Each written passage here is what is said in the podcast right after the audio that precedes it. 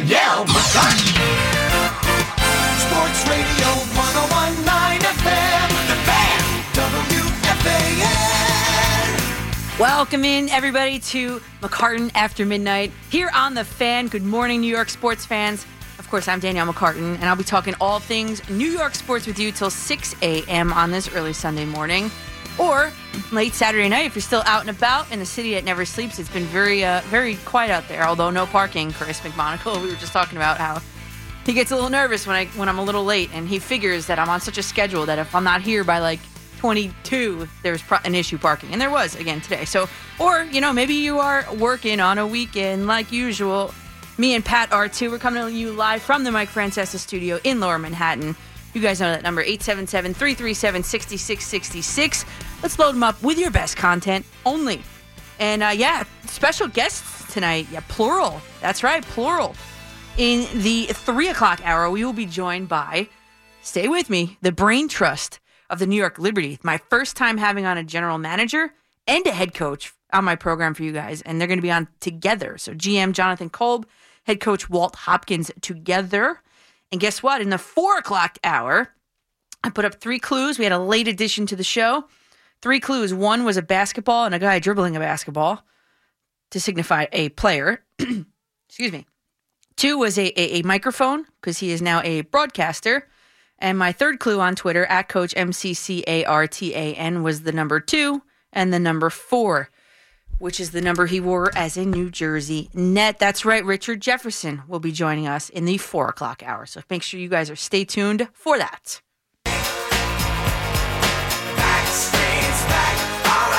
So I want to change the lyrics to this song for Baseball's back. All right. So this is a great night, you guys, to talk about how the MLB, we haven't gotten to this yet, has deadened its baseballs for the upcoming season. I did a lot of thinking, a lot of research on this throughout the week, considered every angle of it, quite frankly.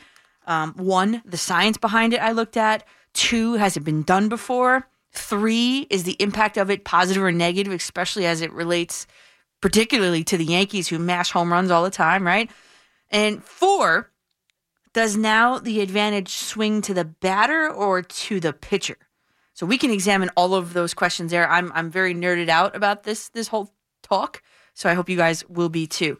Uh, so Brett Gardner, he's a Yankee again. He's back. Guess who's back? Back again.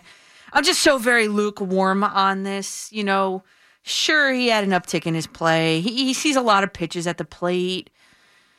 But I just feel that the Yankees need for, in my opinion, just another starting arm, coupled with the fact that they're unwilling to exceed the luxury tax threshold. I just thought that money could have been, you know, just allocated elsewhere. To me, just a starting pitcher is more need based than another outfielder for that team. Yeah, I get that Judge and Stanton are off injured, and we probably won't see much of Stanton in the field anyway. But hopefully, I'm sure you guys are. Hopefully, you guys saw, and, if you didn't, you're listening now. They have a new training program, and by developed by Eric Cressey down there in, in Florida. So hopefully that um, will keep them on the field, and we can talk about that as well tonight. Um, what what they've been doing and how they've been tweaking it for the first time ever, which is great news if you're a Yankee fan, right? Um, so the Yankees just they have more depth there in the outfield and the additions of guys. They had Greg Allen, they have Jay Bruce, they have Derek Dietrich this offseason. So when it's all said and done, I just think that, and those are off-season additions, like for this year. I just think that the Yankees are expected to be only like five million dollars under the tax threshold now, so they're probably done with making deals. And it's just I'm so lukewarm on Brett Gardner. Also, here's another thing. Apparently, uh, in my research earlier on, on Saturday, that deal apparently was on on the table for weeks.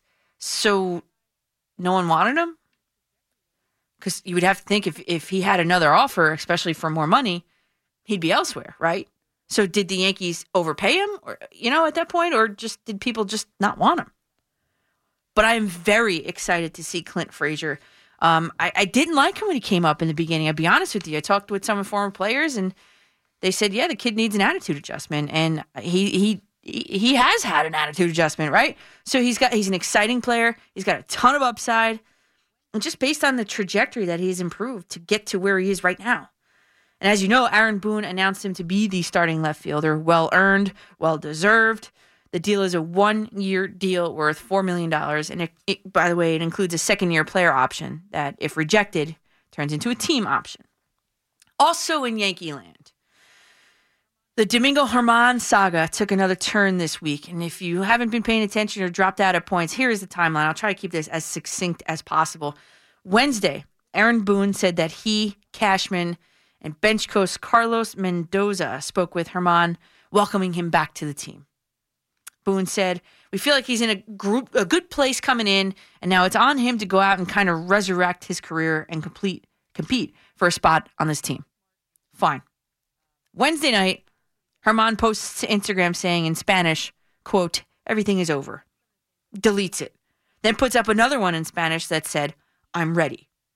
Remember, this is not the first time he's done something like this. He's already retired and unretired shortly thereafter, also on Instagram. Thursday, Boone talked with Germán about the posts. But uh, the conversation had to have been about being smart and choosy.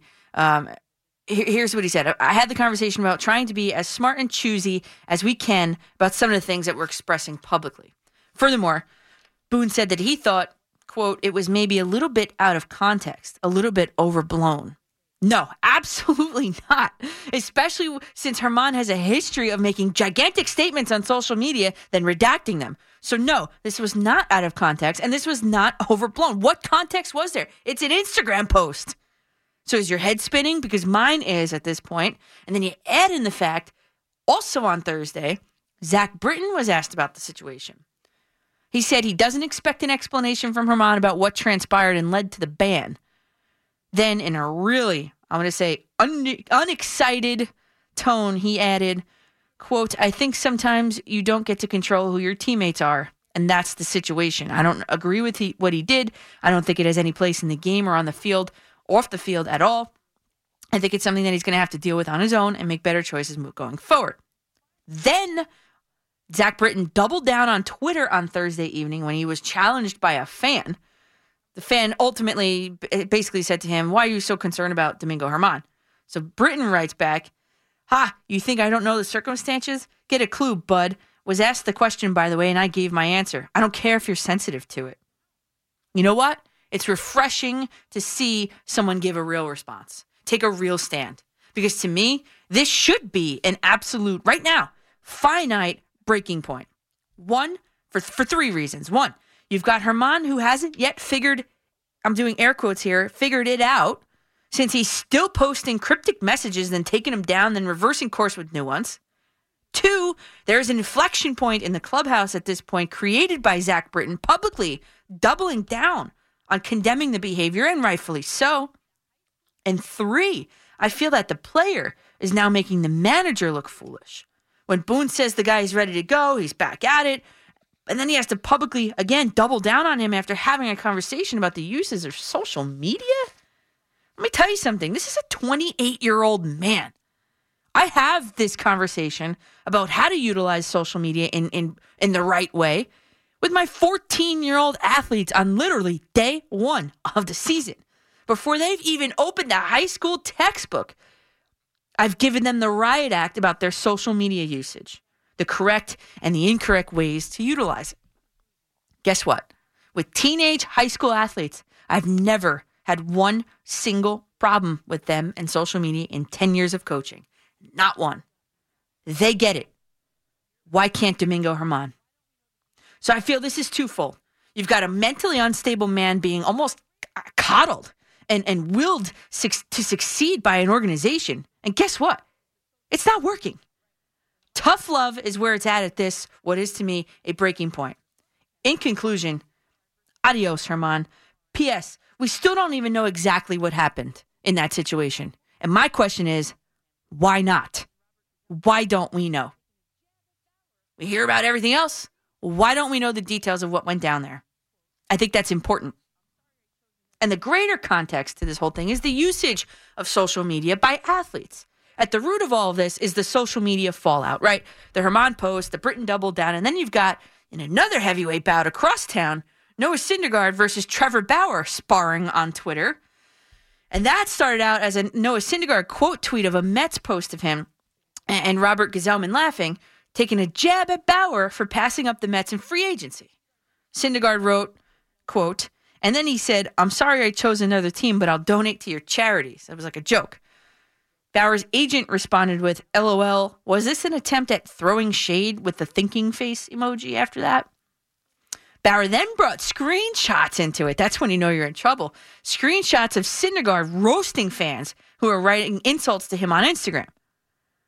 Syndergaard then accused him of digging too deep. Bauer said, See you at the bottom. Syndergaard then challenged him to, and I don't know what exactly, but Syndergaard said, You bring a drone and your mixtape, and it's a deal. Hashtag take a joke, bro. Bauer said, You've got yourself a date, and with a shaking hand emoji. And Stroman chimes in and he says, Twitter is all jokes, honestly. The date, by the way, of the first meeting between the Mets and the Dodgers this year Friday, August, you guessed it, 13th. Uh, this is something, should the Mets and the Dodgers face off in the playoffs, especially, you know, just to drum up inter- uh, interest on a national stage. It's like fighters trash talking each other leading up to a fight and, you know, garnering interest for it. To me, this kind of drama is great for baseball. People are already talking about, about what will happen when Bauer and Syndergaard will pitch against each other because obviously in the NL, the batter is still a hitter, which is ridiculous, but that's besides the point. But this type of banter, which is good, clean fun to me anyway, because it took place on Twitter and partially from Instagram, is what the MLB needs to leverage even more to generate interest for younger fans, to engage fans even more, fans my age, that is, and potentially to bring new eyes to the sport of all ages. So if you're not into social media, that's fine. Don't pay any attention to it. Continue along your day and tune into my program. I'll break it down for you. But it doesn't ruin the product on the field. So you're going to witness no difference. So I'll ask is this Syndergaard Bauer drama A, real? Because these are two guys that really know how to use social media. And B, is it good for baseball? And we could even throw Britton's comeback into a fan about the Germán stuff too into that. And for the Mets across town, Walker, he's a Met. I told you he was going to be.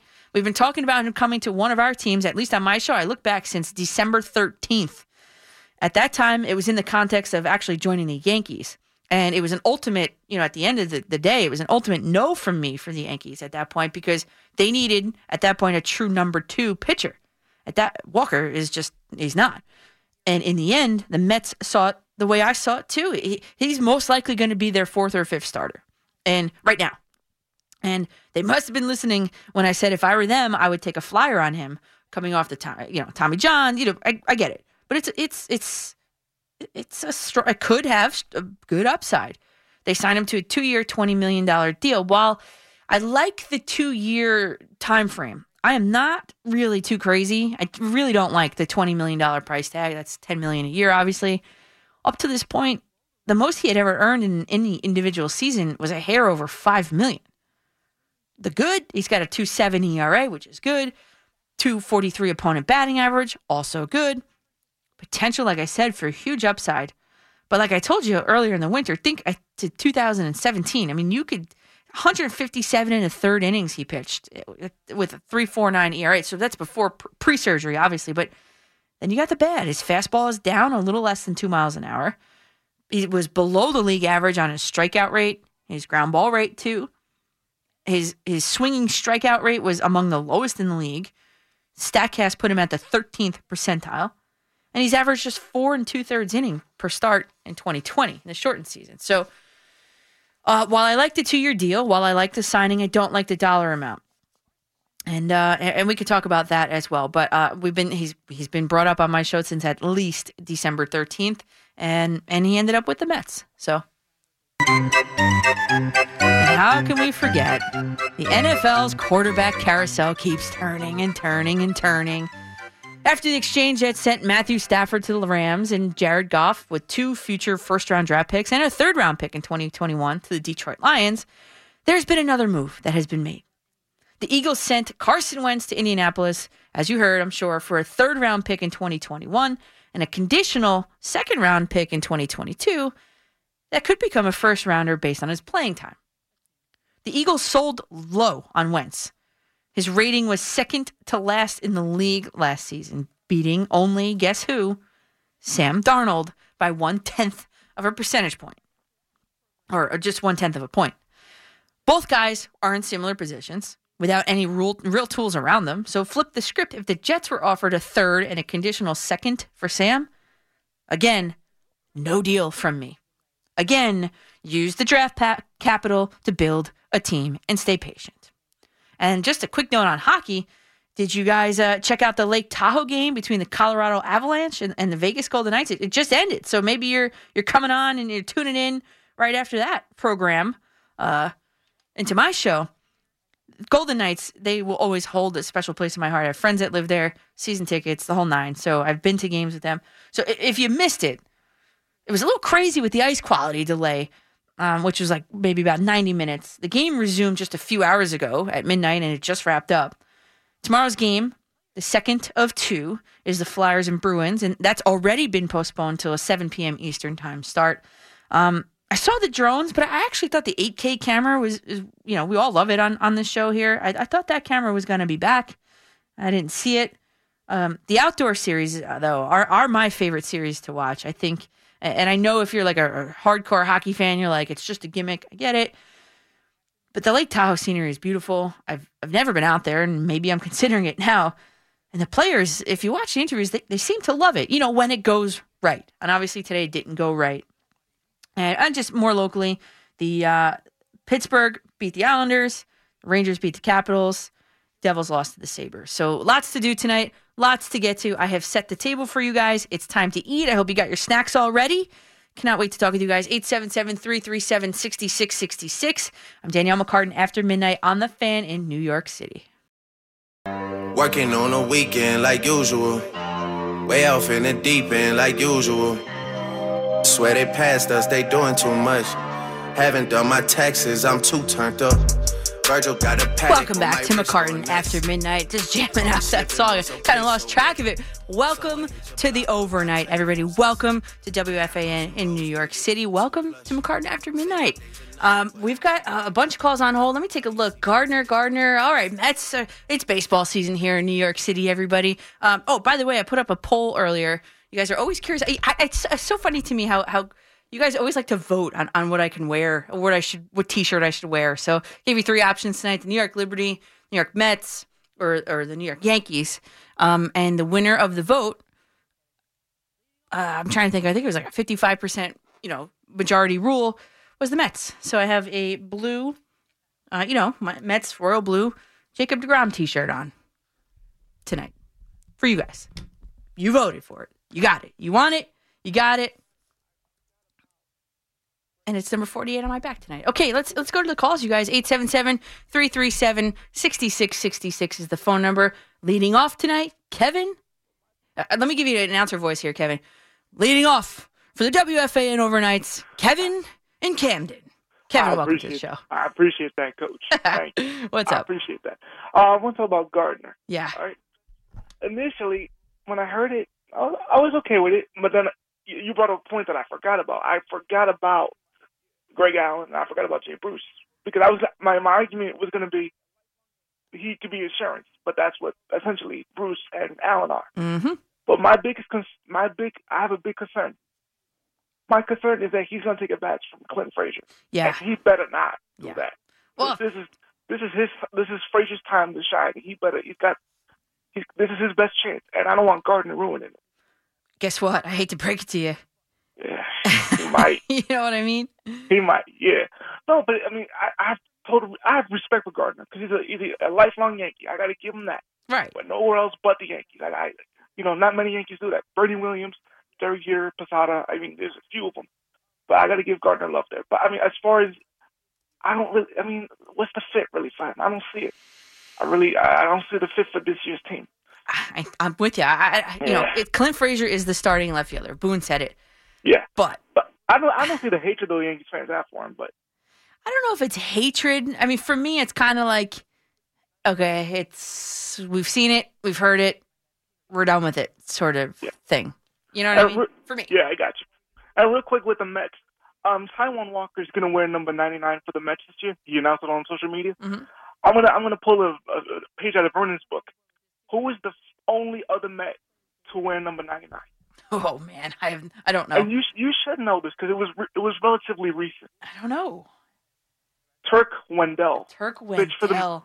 for who pitched from 97 to 01 with the Mets. My dad loved him. He was one of my dad's favorite He players. was awesome. I remember seeing him as a little boy growing up with my dad. oh Just man. want to give you that little trivia question there. little shout to you, Vernon. Hey Kevin, what were we talking about before on, on on Twitter? What was the question that I? Oh, what, what debut did you see? You guys want to get aboard with this too? What what you know famous players debuts did you see? I put down Aaron Judge. I was there in the stadium for that. I forgot what you said. And I did say Julio Teheran. Oh, that's right. and I sent you the the picture of me and my dad with. It was at the Philly Stadium, and it was my friends my friends from Atlanta, so he was wearing a hat, and it was kind of a fun game. Uh, he didn't pitch much because it was a rookie, and they had him on the innings limit, but it was still fun to see that. But I was, you know, I had, I had a Mets hat on. I left it in the car because I couldn't wear it in the stadium, but you know, it was fun. it was it was fun to go see it though. Philly's got a nice stadium, but always wanted to go to Citi Field and Yankee Stadium. That's something I've always wanted to do. Hopefully, I get the chance to, but it's kind of hard when you're living here and not living in New York. But hopefully, I get the chance to one day. So Kevin, You know, you will do it. You will do it, and maybe we can so. make an event out of it. Maybe we can make a huge event out of it when it's time.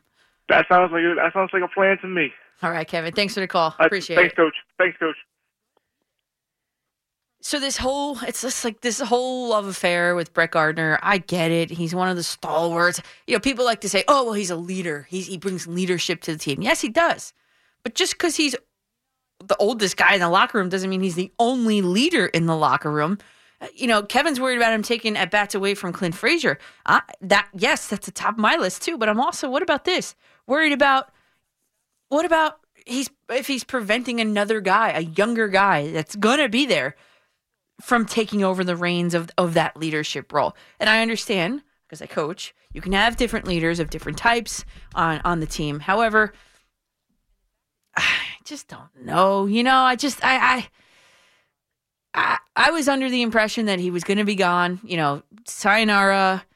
I almost think that they want to give him one like last tour. You know, with because if you saw, Dr. Fauci said that he expects fans to be in baseball stadiums by the end of the season. So I'm wondering if the Yankees just brought him back to give him like a little little sayonara tour with the fans in the stands. You know, the whole thing. I don't know, but I, I'm just very lukewarm on on it on the move, and the fact that no one else wanted him is what I read.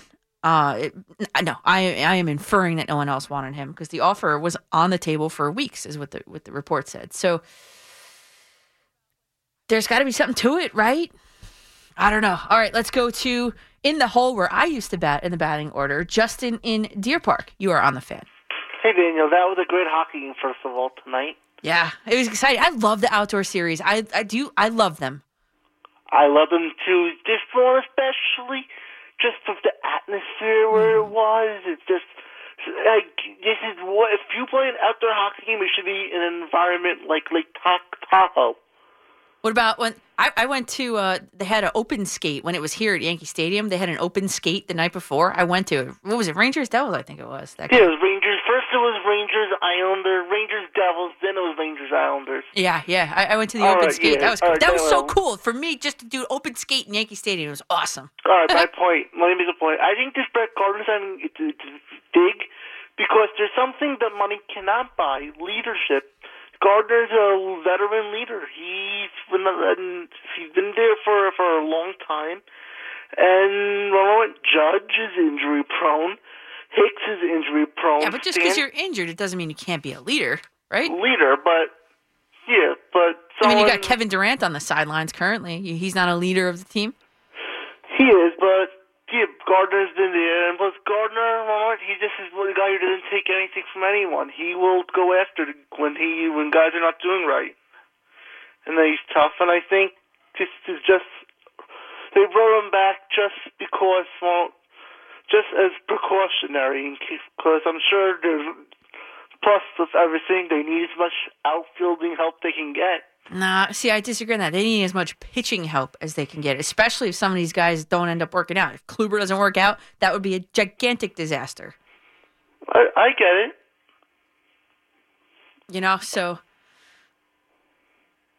I don't know. All right. Yeah, and, and and and thanks for the call there, Justin. I, I'm and, and I appreciate always you picking up the phone. I, you know, I, I think think of any career, right? Just because the person has been there a long time, it doesn't automatically qualify them as a leader. I'm not in the clubhouse with Brett Gardner. He's well respected, right? Everybody says he's well respected. I just don't know if you bring a guy back because because he's a leader. Yes, he had an uptick in his stats at the end of the season. Yes, two seasons ago he had his career high uh, uh, home runs. I, I, I get it, I get it. But you've got Clint Frazier, who's been chomping at the bit, who was a, a Gold Glove finalist, right? Give him time to play and don't take it bats away from him. If Brett Gardner is okay with that, with sitting on the bench, um, can't even really say pinch running situation, right? Because he's not a threat on the base paths anymore, quite honestly. So I don't know. I just think I think it was time to move on, to be honest. And and I'm not I'm not really sure. Um, yeah, I'm not really sure. Let's go to yeah, Joe D in Staten Island. Joe, you're on the fan. You know something, my dear? I get a kick out of you when you're on. Why is that? Well, first, look, I, I'm not going to argue with you. I think I, I think you're good Thanks. do, uh, doing what you're doing. Thank you. Let's face some fact, Danielle. You are a Met person, okay? Hey, You're what? Not a, you're not a Yankee fan. Joe, let me tell you something. I wore number seven in T-ball, and I asked my father, "Dad, who's number seven?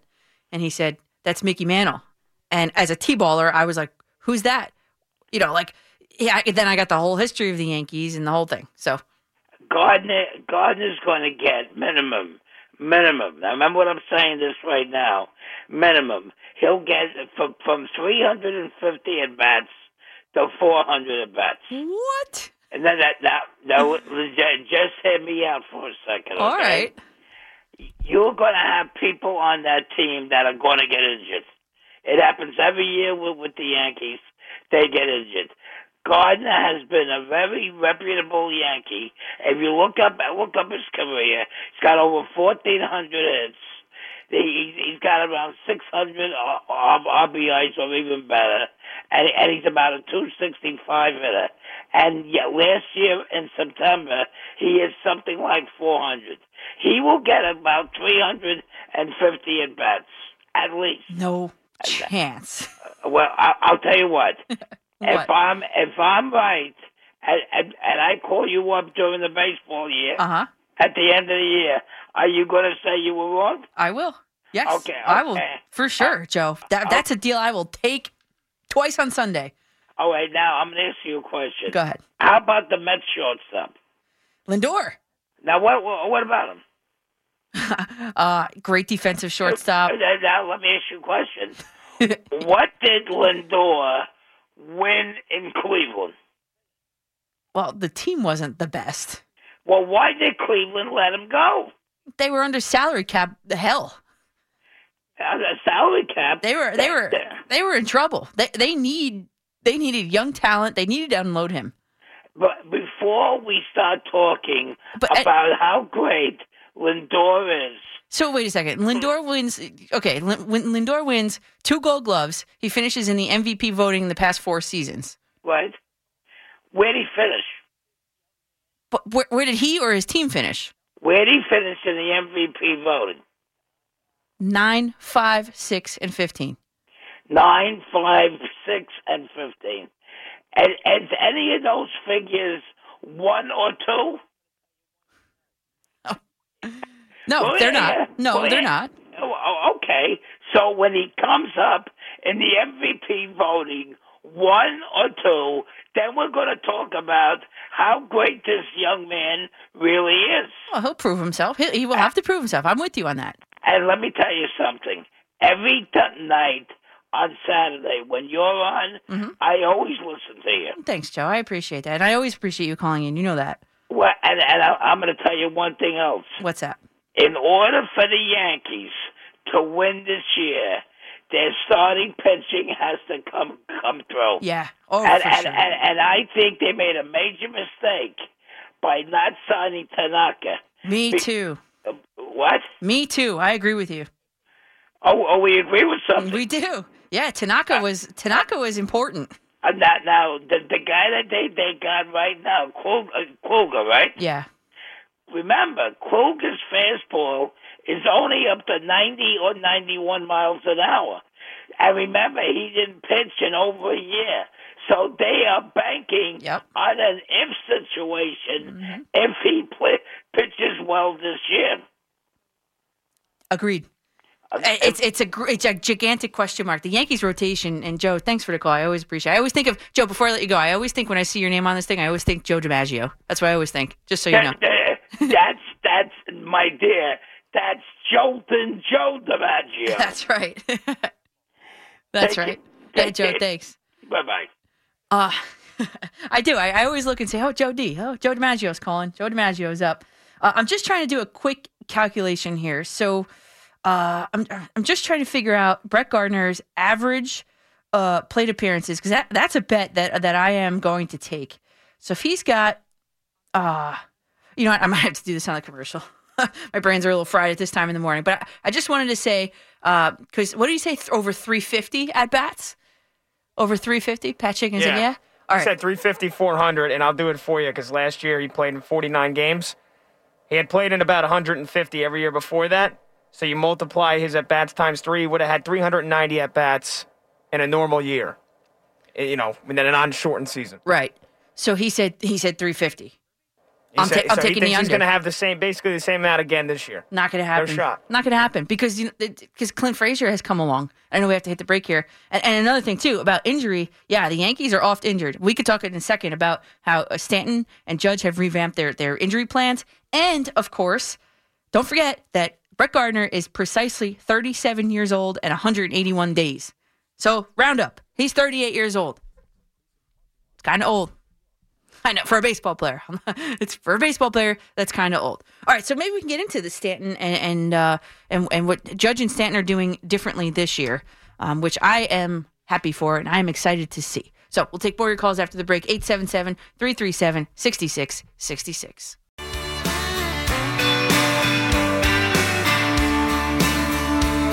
Hey, what's going on? It's the Moose coming up Monday after Boomer and Geo at 10 a.m. Moose and Maggie right here on the fan. Maggie, baseball to chat about Mets and Yankees spring training, Florida. Plus, the trade value for Sam Darnold. If indeed the Jets want to trade him, we'll shed some light on that. We start at 10 a.m. on Sports Radio 1019 FM and radio.com. Working on the night shift, baby.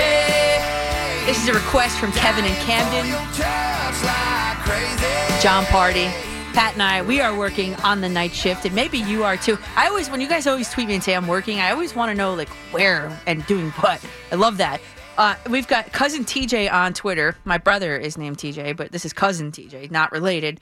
Uh, he said 400 ABs, and he did the the, the rolling eyes emoji and the smacking of the head emoji. So, uh, Joe D, You've got two people going against you now, and then he also said that Drake song hit the spot. That's our that's like our our you know our, our weekly thing here, and, and I love the the night shift song. I, I love that. So I always say I always say, oh my god, I got to play this on the show, and then I always forget to. So Kevin reminded me. That might be our locked in 2 a.m. lineup. Life's good with the working on the weekend Yeah. as the first re- you know return from break, and then night shift might have just solidified its spot as our number two hitter. And you're not a country guy, but I'm I- not. I love country. In the summer, you know, I'll do it. Like Yeah. I'll willingly go out of my way to listen to country music in the summer. Outside of May to August, Oh my God. no shot. He's a, you're a music snob.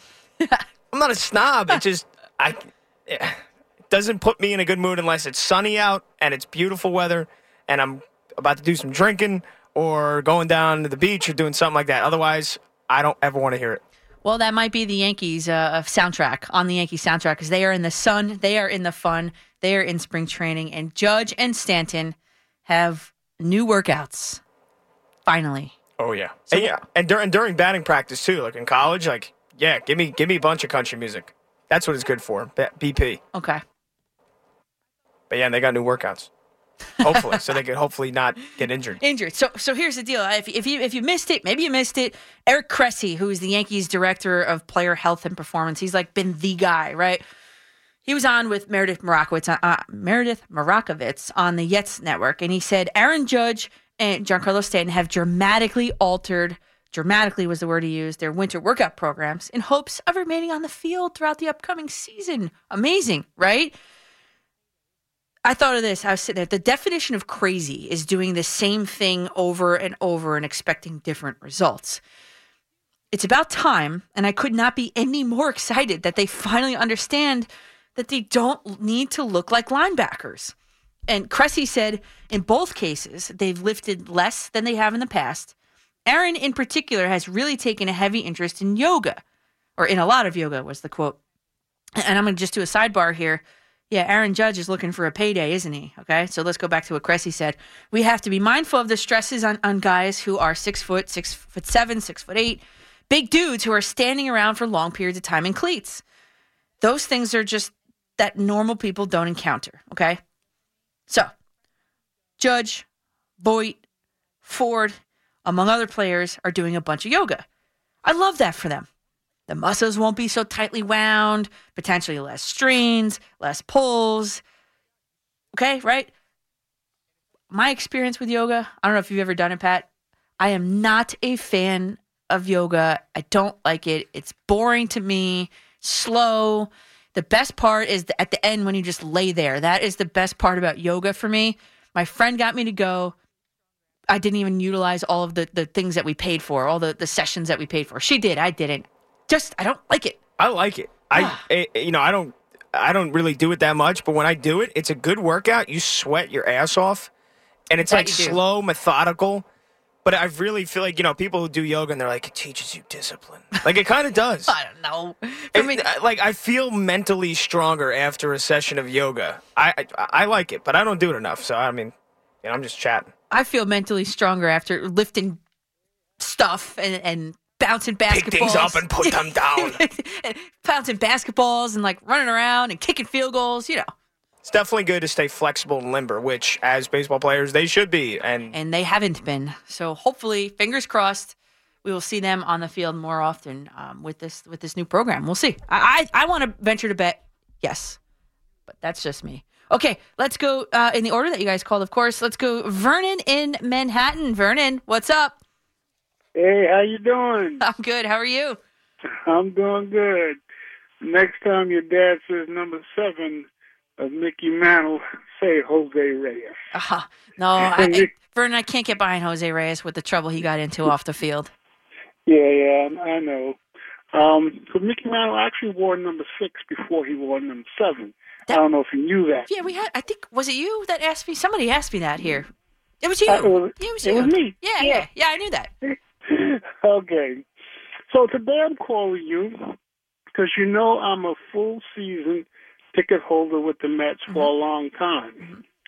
And I know you were talking about last week that you would like to go to the games. Um, I'm only a single uh, uh, paid season ticket holder.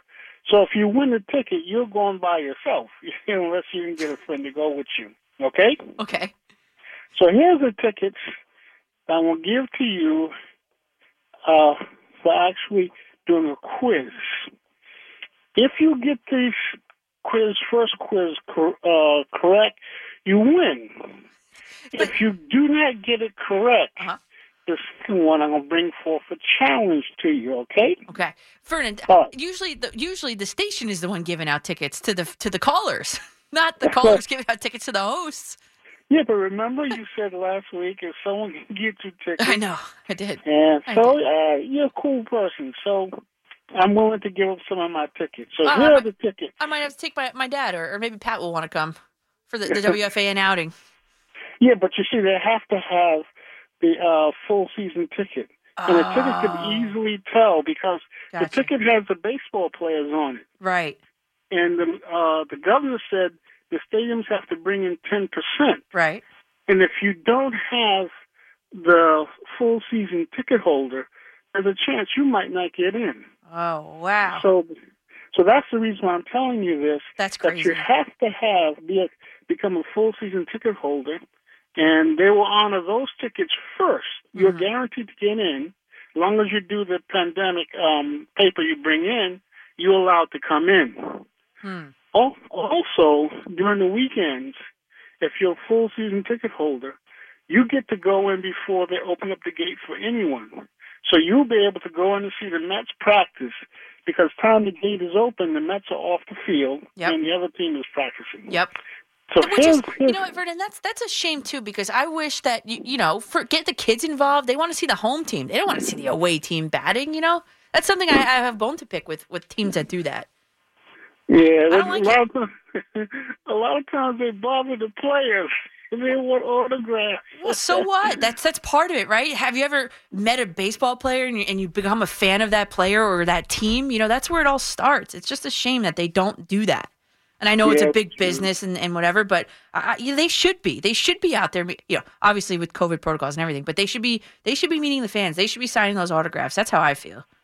Yeah, I feel the same way also. The other thing is, you gotta be careful. If you buy the t- buy tickets online and you can't get in, you just wasted your money. So they need to call the Mets tickets office to find out, you know, if I buy the ticket, am I guaranteed to be coming to the game Wow. that day? So there's a lot of things that they're looking at, and because of that 10% coming in, you might not make it in. The problem So is that they should have just not even sold the tickets. Uh, you know, like because we have tickets for my dad's birthday. Are we going to get to go? Well, we don't know. We got four tickets. Yeah, that's true.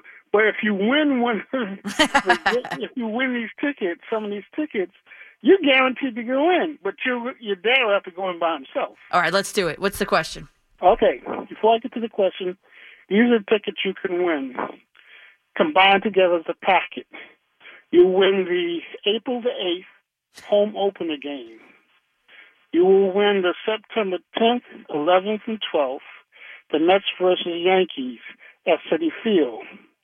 You will win the last home game at Citi Field, and I'll even throw in the Dodgers tickets.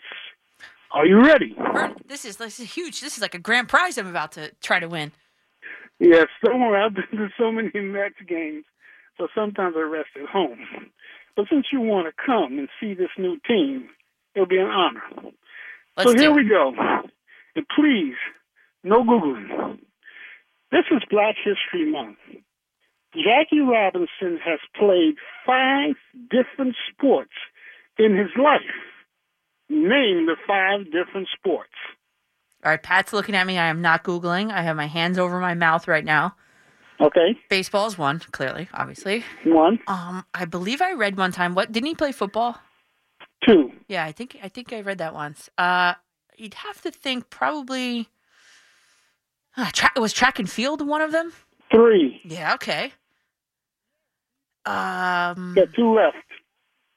Now, okay. So if I say basketball, does that mean you had to have played on, Four. on a team? Okay. you got one four. more left. Oh man, we're talking real sports, right? Uh, as a baseball player, you'd want to play a lot of ping pong. Jorge Posada did, but that's not a sport. Um, I want to say tennis. That's popping into my mind, but You won the ticket. no you way. won the no way. Pat, tell him I didn't Google it. Pat, tell him. There was no Google. you won the tickets. Yes, he played tennis after school, amateur tennis, and he won some tournaments. Congratulations, you won the tickets. Now you have to put me on hold so I can give the person my email address, Yeah, Pat will take Do your email. Yes, and I'll I'll send you the tickets. Vernon, you are you're the best man. We have we have the best listeners here. You're the best. Pat, I don't know how to how to do that. Do I just press hold for him then? He- did it. Okay. Wow. I I just said to Pat, I impressed myself there. I did not Google it. I promise you, I did not. He was watching me do it. Actually, he said, "Do you need help?" And I was like, "No." So, wow. 'Cause I just think that like I I know I read that he played football. I knew that. Baseball, obviously. I figured track and field because to work on sprint work, right? And I figured tennis to work on hand-eye coordination. I just figured basketball because hasn't everybody played basketball in their in their lives? Well, that's funny. Wow, let's do it. Wow. Okay. Wow. Okay, that was my favorite caller I think I've like ever had. I impressed myself. Okay, Tony in Providence, you're on the fan. Congratulations, Well, you're a thank you. winner. Thank you. I'm the fan. All right. Right. I'm very happy for you. No, um, I haven't been to the Yankee Stadium, the new one. I have not been yet. As a Yankee fan, I used to have season tickets on a Saturday. I used to go up at Yeah. the old stadium. Um, so I'm dying, dying to get there, and I want to either go to a Mets game or a Yankee game. But uh, we uh, we're good to go. And, yeah, I, that's one thing on my list to go to a game. But I knew in the first year with the Yankee Stadium, Danielle, tickets would be so high, and there, there was a lot of interest. So I do want to go to Yankee Stadium or and see a Mets game too. Uh, Yeah, but but the old stadium got a lot of memories, and I know. I got tickets right when A Rod got right before he got signed. I used to go on Saturdays. Always see the Red Sox. We had some great games. And I would always say, walk Ortiz, because he always used to kill us. You know, David Ortiz would always kill the Yankees. You know, I said always walk him because he's so powerful. Right. Because there's a lot of home runs there. But that was the best to be there in the old stadium. But I do want to go to new. Mhm. So congratulations, and I see your points about Gardner. Um, but I, I think it's more of an insurance policy, uh, just in case. But yes, Frazier's going to be the guy. I think maybe use him as a DH or just as a, a bench person, just in case. You know, I think it's more of a, an insurance policy. I know. I just wish that they put forth the money in in in a starting pitcher like like Odorizzi. Last I checked, Odorizzi's still out there. Why not? You know. Right. Yeah. Right, but I see your point in pitching. Um, like you you with a caller, um, we're going to miss that pitcher, and pitching is going to be the key for the Yankees. Yeah. I'm, Uh, I'm kind of surprised about Tanaka, to be honest. Why did they wouldn't have brought him back? Right. I am. I'm really surprised. I agree with you on that. And uh, the carousel continues in the NFL. Um, the quarterback. I know is that good, good, good a spot for him? The coach is that going to be good? And uh, um, because um, Rivers is going, uh, is that a good move for him to go there from the Eagles? Uh, Wentz, yeah, and Tony, thanks for the call there. Uh, Wentz, I, I think I just voted in, in, in Vince Quinn's poll, um, and he said, "Will Wentz succeed in Indianapolis?" And I voted yes, and it was like ninety percent of people voted yes. So Vince Quinn, shout out to you on CBS Sports Network. He's right next door. Um, yeah, I think it's just going to be a really good situation. That it's a player like that needed a change of scenery. Although I don't like him forcing his way out, I don't. I'm not a fan of that. I don't care who it is. Um, but it ha- you know it happens, and so uh, I think it's going to be a good situation for him. I think he's he's hell bent on on to prove himself, and I think that's that only makes you a better player. Um, and and just getting back quickly to Tanaka, you know, obviously it was the money thing that that they he would have put the Yankees over the luxury tax, and that means they could not have brought back Gardner and you know made uh, you know uh, would they sign Wilson right? Yeah, and they couldn't have made that move either. So um, that is you know that that's the reason why. I mean, so I but Danielle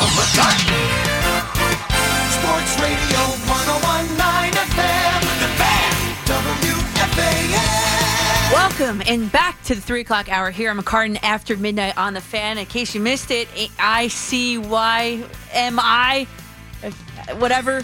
I am a, a winner. Vernon uh, Vernon is graciously, if I got guess the five sports that Jackie Robinson played, which I did not Google. I have a witness here that did not, you know, can vouch for me that I did not Google it. What five sports did Jackie Robinson play? I named five of them. I won the tickets. So that's not normally how this works around here. I don't know if this is even allowed. Can I accept tickets from a listener? Why not, right?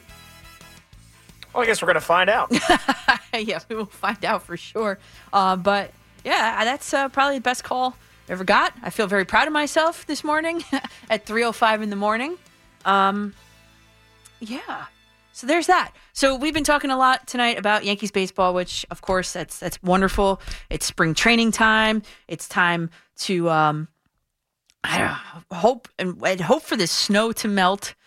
It is hard getting in and out of driveways. I almost had to take a day off of work the other day because my neighbor doesn't shovel his driveway and parks his car on the street. And I could not get out of my driveway, which is spick and span. You could probably imagine down to the blacktop immediately. One snowflake falls down, I'm out there with it. And so I could not get out of the car. I was, re- I could not get out of the driveway. I was real mad. Um, but I eventually I got out. It was like flat, like the, the camera was like boop, boop. It was like flatlining. It wasn't even beeping anymore. So wh- why couldn't you get out of your driveway even though you? because when I was backing out, his car was parked because of the snowbanks and everything. His car was parked, and at that where I had to keep shimmying to get out of the driveway. I was like parallel uh, or, He was uh, right behind you. yeah, yeah. What a jerk. I know. That's ridiculous. That that is that's unbelievable. I had a I had a similar adventure tonight coming in here. I live in you know as you know I'm in Hoboken now. I had to park, so I park on the street, and I was on a snowbank, which turned into an ice bank. And yesterday it was okay when I came in because the person behind me parked normally, and you know actually gave me a foot. Uh, but the person who decided to park behind my car today gave me about an inch of space, and I uh, just literally could not move, and my wheels were just gliding on the ice. Uh, so I had to take my roommate's car, shovel uh, shovel out some snow to get his wheels going, scrape all the solid ice off, and then get here. Sounds like this disaster, especially I'm if you're not with- expecting it. I'm done with this snow. If it snows another inch, I'm going to snap. Well, uh, it was nice knowing you because we're getting more snow on Monday. Three to one to three inches is the last I checked. I, my, by my house, anyway. I don't know about the city, you know, the, the urban areas of, of Hoboken, New Jersey, but uh, definitely in my area. All right, let's go back to the phones 877 337 6666 in the order that you guys called. Tim in East Haven, you're up. To quote the great Michael Buffer, let's get ready to rumble. Oh, Tim, we can't do that because we get uh, we get in trouble with the. Uh, Oh, you do? I don't know I if- apologize. if we play the song, we do, but I don't know oh, if you. no, no, no. it's true though. It's true. So, uh, Trevor Bauer Yeah. and Noah Syndergaard running their mouths on Twitter, or like shall it? we say their fingertips. Yeah, Twitter fingers. Do you like it? A lot of talk, trash talk. Finally, for once in my 49 years, I am excited for the pitchers to bat in baseball. I agree with you. I agree. Can we at least have that one game? Now, did you just win the, the Vernon tickets? I won for the Vernon Dodgers? tickets. Oh, did maybe that's the game the I'm picking. game? Yeah. Well, you might have a front row seat. Oh, baby. oh, baby. I didn't even think of that. Congratulations by you on that, by the way. You know, I wanted to reiterate. Yeah. Oh, go ahead. no, no, go ahead. I wanted to reiterate, uh, Joe. Uh, if Brett Gardner sees 400 at bats as a Red Sox fan, I say please, please do. Yeah, no, it's not going to happen. do. I'm going to win that bet too. I'm going to take the under on that. Uh, that's uh, that's not even close. It, it, it it's really just gonna be Frazier, you know, Hicks and Judge. That's your outfield, no questions asked. And, I, and I'm a baseball fan, so I I know that. I mean, come on. But I wanted to give a huge shout out to my New York Rangers for winning their second game in a row. Mm-hmm. Good to see uh, Alexis Lafreniere tie Rick DiPietro for his points for a rookie.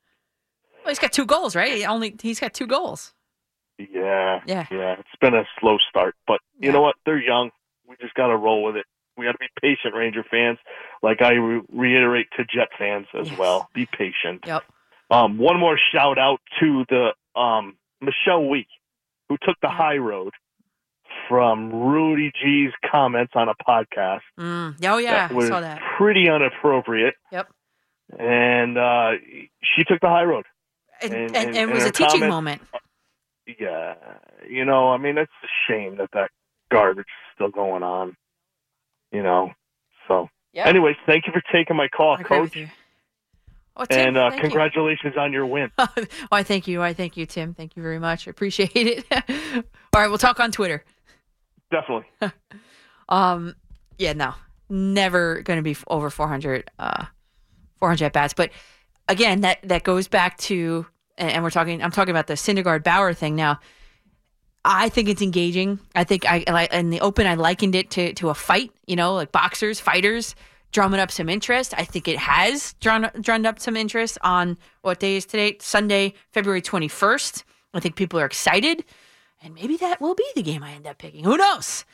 My mind did gravitate to the Yankees and Mets series, though. I can't do opening day though because uh, my day job, you know, prevents that. So let's go to Alan in Massapequa. You are on the fan.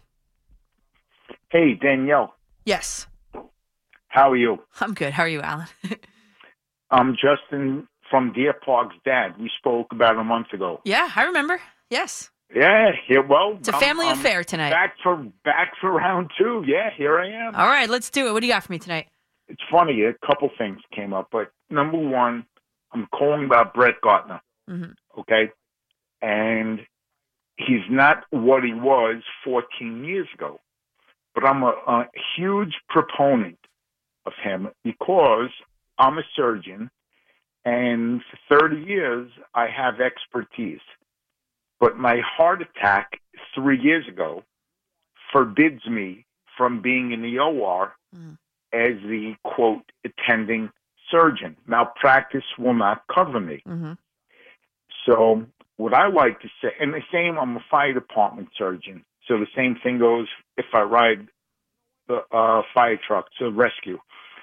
Uh, if you're on the table and it's a question of whether your limbs can be salvaged or not, Mm-hmm. you want me in that OR looking and giving direction and not the young hotshot who can do it all.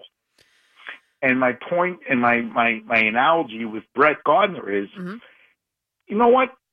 He's lost a few steps on his uh, speed. He's not the best in the outfield as he used to be. He's not going to hit the way he used to be, but he was there, and there there is something known as a presence. And in the fire department, eighty percent of FDNY was not on the job on 9/11. But my son remembers me leaving to go to New York City hmm. with our nanny when he was four years old, sitting on the steps, and I left my le- my notes for my children because you know what? We weren't coming home. We were prepared not to come home. Right. So there's something known as a presence that performance cannot supersede. Alan, let me ask you a quick question. You Yeah. were once that young surgeon. You were I, I you're very confident. So I, and you were once that hotshot young surgeon though. Yes. Yes. Funny. Yes. Yes. Yes. Yes. So And coach and coach and captain in the fire department. The Right. hot shot. Right. So you were just as effective, if not more, than your attending, right? That, that's what it's called, right? Than your attending. Uh, I'm sorry. Say again. I said you, you could have been just as effective, or if not more effective, than I think what is it called? Your attending surgeon, right? Um.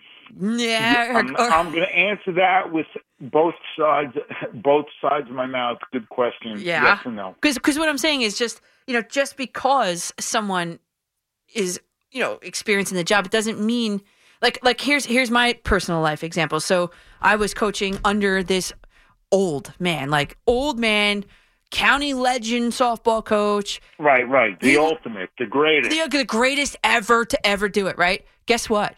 The kids were coming to my practices because they weren't getting enough out of his, and we kept that secret. Me and a couple of kids, we kept that secret. So, and I, Oh, and I I, was in my, my my at that year it was Lauren. Uh, she was a senior. May have done that. I get it. You know what I mean? So it was like my, Yep, my uh, second well, year coaching. So, you know, when you got it, you got it. And who's to say that there's no one else in that Yankees clubhouse that, that doesn't have it? We don't know. Uh, we're not in it. No, no. Oh, fair point. But I still think Gardner has enough. I don't think he's lost at all. Well, I yeah, I, I agree with you, Alan. And and, and I still think he has enough left in the in the in the bank.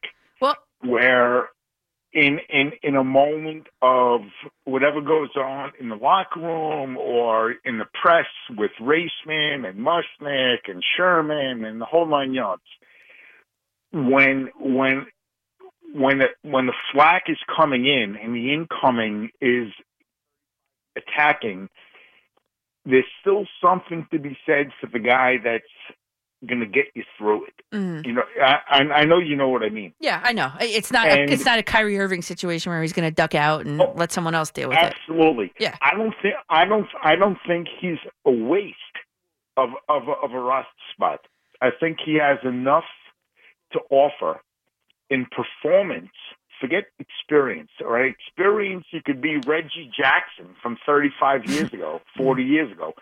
He has enough experience and he can still do enough. Look what he did last year at the end of the year. He he was on fire at uh, the last couple weeks of uh, the season. Right, and then the year before that, the the home run total. Yeah, and- Absolutely. Alan, I, ju- I just got to hit the break though in, in a few seconds here, so I'm going to let you go. But Oh, go right ahead. We'll speak in a couple weeks. All right. Just be Al- good to my always a son. great call. Be good to my son. Hi. He loves you. Thank you, right, thank you. Danielle. Thanks, dear. Yeah, All of right, course, Alan. bye. Thanks, and thanks for the call. Alan's always a great call, and I and I love to hear his perspective uh, on a lot of different things, and I love uh, bringing in like personal experience sometimes too, because we are not in that that locker room. But yes, I, I yeah I see it. I see it. You know, you don't want like a Kyrie Irving kind of guy that's just going to duck out on the media after a tough game. And Brett Gardner ha- will be that guy to stand up there, but Aaron Judge does too. Uh, and, and you know, so there, there's I, one day, one of these days, once this COVID stuff is all over, I want to get into the Yankees locker room and, and see the dynamic. I've been in the Mets locker room, um, obviously as a credentialed media, but not never the Yankees because of COVID happened. I, I was all set to go, and then I wasn't. So here we go. Uh, but um, yeah. So that's I, you know what. I hope Brett Gardner proves me wrong. That's all. That's what I'm going to say. I hope he proves me wrong. I hope he's not a waste of a roster spot. That's all. All right, well, quick little short break here. We will be uh, coming back with your calls. Mets, Yankees, it's spring training time. Uh, it's exactly where I wanted to be tonight. So 877 337 6666. We have one line open and it has your name on it. I'm Danielle McCartan on the fan. The Nets West Coast road trip wraps up tonight against the Clippers. Game time is 8.05 with our coverage underway at 7.45. This is Chris Carino. I'll join you with Tim Capstraw for all the action exclusively on The Fan. Sports Radio 1019 WFAN FM and streaming on your smart speaker, mobile device, laptop, and tablet at WFAN.com. Turn it up, everybody. Pat loves this song, so I sent him last week the Italian version of it uh, on my way out of here. So, Cuore Testa, it's called, by the way. But anyway, so uh, we're coming back. I'm McCartan after midnight. We have a big interview coming up. Um, this is a, a, a I don't know. I'm, I'm, I'm swinging for the fences here. Uh, we've got the first GM and the first head coach to ever join the program, and that is going to be together in the same interview. The GM of the New York Liberty, that's Jonathan Kolb, and uh, the, their head coach, who is Walt Hopkins. They're two young guys, they're very exciting guys, and you know they're they're going to be transforming that team and that roster, and they already have. Um, in, in in addition with Sabrina Ionescu uh, so far for for up this upcoming season. So I hope you guys will stay tuned for that. Um, they are very um, intellectual guys, and it's it transcends just uh, you know women's basketball. You know what what, what we're going to be talking about. So um, they are uh, my first head coach and GM. So I hope you guys will tune in. That'll be at 340 340 so precisely in like uh, 17 minutes so the, those of you guys on hold Let's get to it. 877-337-6666. Understanding that if you are calling now, um, you'll probably have to wait till the end of the interview, okay? Just so you know. Let's go. Uh, ben in Queens, give me your top two points here, Ben. Let's do it. All right. Uh, quick. Uh, let me fly through quick. Firstly, uh, the talk of Mich- Michelle Lee reminded me of something. Best wishes to Jeanette Lee. All right, uh, Jeanette Lee, uh, a famous pool billiards player, mm-hmm. unfortunately was diagnosed with terminal cancer uh, last week. So uh, I got a chance to play her here in Queens about, I would say around '97 when I uh, I had a layover in military uh, one of the, my pool bars was holding an invitational, and I played her the first round, and I got swept seven zero. so, so you know, uh, best wishes to her. One of the best pool shooters I've ever seen live, and I proudly say she kicked my butt. Sounds, uh, sounds like it. I'm just kidding. yeah, congrats to Michaela Shiffrin. Yeah. All right, she didn't get the gold for the the slalom today, but she she got the gold in the downhill and, she got the bronze today for that. So you know that uh, props to her. Um, Lake Tahoe, I expected this. I expected this, but what I liked the NHL did was they tried to play it out. But when it got to the middle of that second period, they were like, "No, no, no, let chill. We we can't go on. Too many players are falling. This is potentially a safety hazard. Let's just let's just put a cork in it right now. We'll wait till it gets cooler. Yeah, exactly. We'll run Zambonis over mm-hmm. and try to smooth this out way. And then when uh, when it starts twilight and stuff like that, we will we'll knock this game out. And they did. Congratulations yeah. to Colorado. And again, the NHL, they got another one getting ready to go tomorrow, I believe. Yep, tomorrow. They pushed it already to 7 p.m., though. It exactly. was supposed to be daytime. There it goes. Yep. They're already learning. Yep. Okay? But let it never be said that the NHL doesn't like to take chances and learn from their mistakes. Mm-hmm. Yeah, it was it was the right call, and, and I'm glad that they didn't make everybody come back tomorrow for it because it would have uh, damaged the quality of the ice for the second game. So Mm-hmm. they they did it right. They- They made the right call. Um, I don't, but I was watching it. I don't believe that they started the second period. They just when the end of the first period occurred, it was like a No, 45 no. minute intermission, wasn't it? Well, well, it got what they tried a minute into it. Oh, they did. And, okay. And then they they went no no we we we'll hold it because uh, essentially like three quarters of the people on the ice all tripped or I saw. at the same time. Even the referee, the official, he tripped and fell. When that happened, they were just like, yeah, no. Yeah, no, exactly. Uh, my quick St. John's point. Tonight was a killer with the, the Back to back, or or two out of last three. The Xavier game and the, and the DePaul game. Those are the two losses that keep you out of the tournament. I'm sorry, you, you guys needed to win that because you know now now it's oh if we beat Villanova, I'm like well Villanova is playing for one seed if you beat Villanova, uh, anyway, and, and finally, on the topic you have at hand, I would have kept Tanaka over keeping Gardner. I understand why they kept Gardner, mm-hmm. but when I said last week about the phone, when my phone call about getting DJ some offensive help in this lineup, I didn't mean bring Gardner back, folks. I love Gardner too. He's plucky. He he ge- he leaves it all out in the field. Great Yankee, But- the whole but- thing. but he a step slow, and the the the the swing is two beats slow. He doesn't catch up to fastballs now. He does not catch up to fastballs. I watched last year at at fastballs that normally he just pulls down the line that he was either fouling off or totally whiffing on. So, folks, Gardner's back, and he's been a great Yankee. Don't get me wrong, all right? But I would have rather had Tanaka. I would have rather had Tanaka, I just to bolster this pitching staff, especially after what we've seen Germán doing.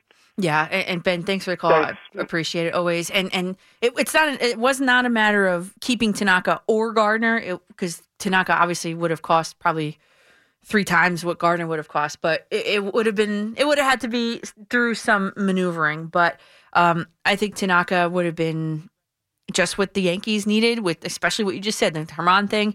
Uh, you got Kluber, who is a question mark, although I think he's going to be fine. I, him, I have a lot of trust in. I think he's going to be fine. Taillon, we'll wait and see, but he's their number three starter, and he's had two Tommy John surgeries. I mean, that's a really big question mark, right? So Gerrit Cole, you know, Corey Kluber came out, what was it, the other day or today even, or yesterday, and he said, I don't want it to be, I'm paraphrasing here, but I don't want it to be Gerrit Cole and the rest of the Yankee starters. Good. I like that. But you look at you look at the Yankees starting pitching rotation and you look at the Mets, whose rotation would you rather have deep into a postseason? I'm picking the Mets. It's just it's factual. Just look at the facts, right? No feelings, just facts.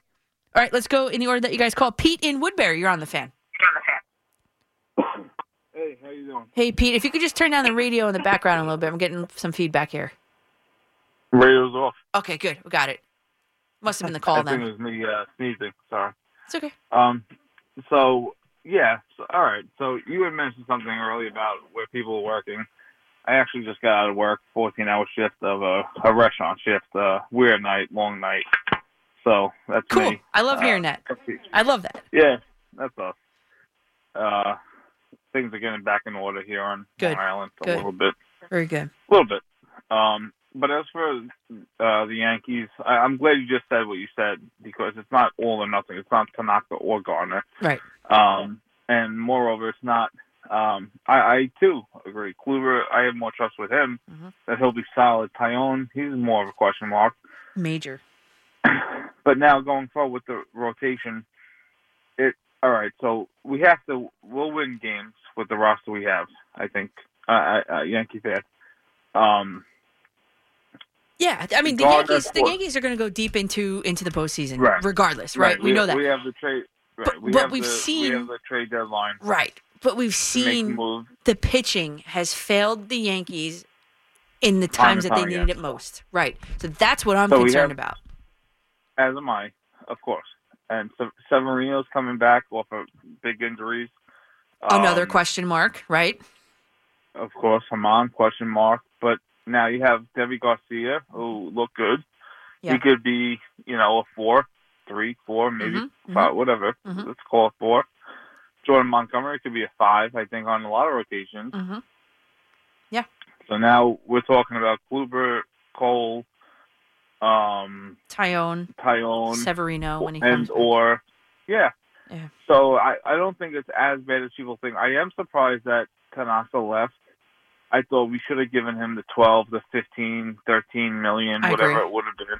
Agreed. Of course. I, I'm very surprised. Um, Gardner for four million, a little surprised. I thought he was more in the one five, two, maybe Yeah. two five max. Mil, you know that. Yeah. Agreed. Uh, so, yeah, I mean, I guess uh, we're kind of on the same page. Mm-hmm. Um, you have some interesting calls, by the way, at nighttime. I noticed. Oh, I more of a love daytime guy. Welcome to the Yeah, overnights there, Pete. Yeah, no, for sure. Um, but no, I, I, guess I would leave on this point with the Yankees. Um, what what's your point of contention with them? What what would you have liked for them to have done differently this off season?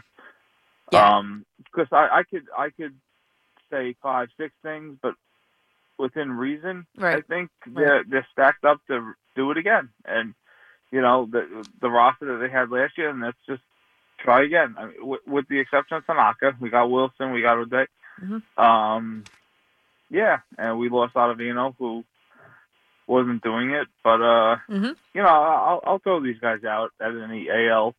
The Dodgers, I think, are scary, but um, I think we're as good as anyone in the AL. So, um, and by the way, I I, I do want to ask you one question because I kind of looked you up a little. How old are you?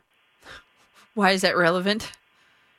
No, because I think you're you're young. I'm, I'm on the younger side, and I think you have a nice career going. I, Oh, I like your take, 32. and I think I think you could be with the fan for a while. And Yeah, it's cool well, to hear another female voice. So I appreciate that. um, 32 years old. And, uh, oh, so yeah, two years. Uh, my my uh, junior. But yeah, no, I think you could be with the fan for a while. So it's it's really cool to hear another reasonable female voice. I I, I wish you a long career with the fan Oh, if Pete, that's what you want. Thanks, Pete. I appreciate that. Thank you. Thank you. Have So- a good. Oh, sorry, sorry. I didn't mean to do that. But his question was, which move um, do you wish that the Yankees could have made, and which move are I guess you're most excited about? Uh, we talked about it. What what they could have done was Tanaka. That is what they could have done, right? Um, what I'm most excited about is Darren O'Day. You said it right at the end. Uh, and then we can get more into this, but I just like the way that they've constructed or tried to construct as best they could, right? This offseason with the the um, the the slot, the arm slots, and and the different looks that they can throw at a batter, like Darren O'Day with the you know the sidearm, you know the whole thing, right? And then so imagine you're a batter, you face Darren O'Day. Okay, then you have Zach Britton coming up in what the, the eighth inning or so, seventh, eighth inning, lives in the bottom of the zone, and then you got Aroldis Chapman who's going to blow it by you with with smoke coming off the ball. I mean, I think that's um, we could talk about it, but it's Darren O'Day used the word deception. That's that's what I'm most intrigued to see how that's going to work out. Okay, uh, Eric in Ronkonkoma, you are on the fan. Hey Danielle, good morning. How are you? Good, Eric. How are you? Good, good. I tell you, you you know, first of all, I'm I'm, I'm proud of myself too because I was rattling off those answers as uh, you know with uh, for Vernon because I, I knew about the track and field, and I the only reason I knew about the tennis was because I play, Mhm. and and I had I had read that uh, he had played also.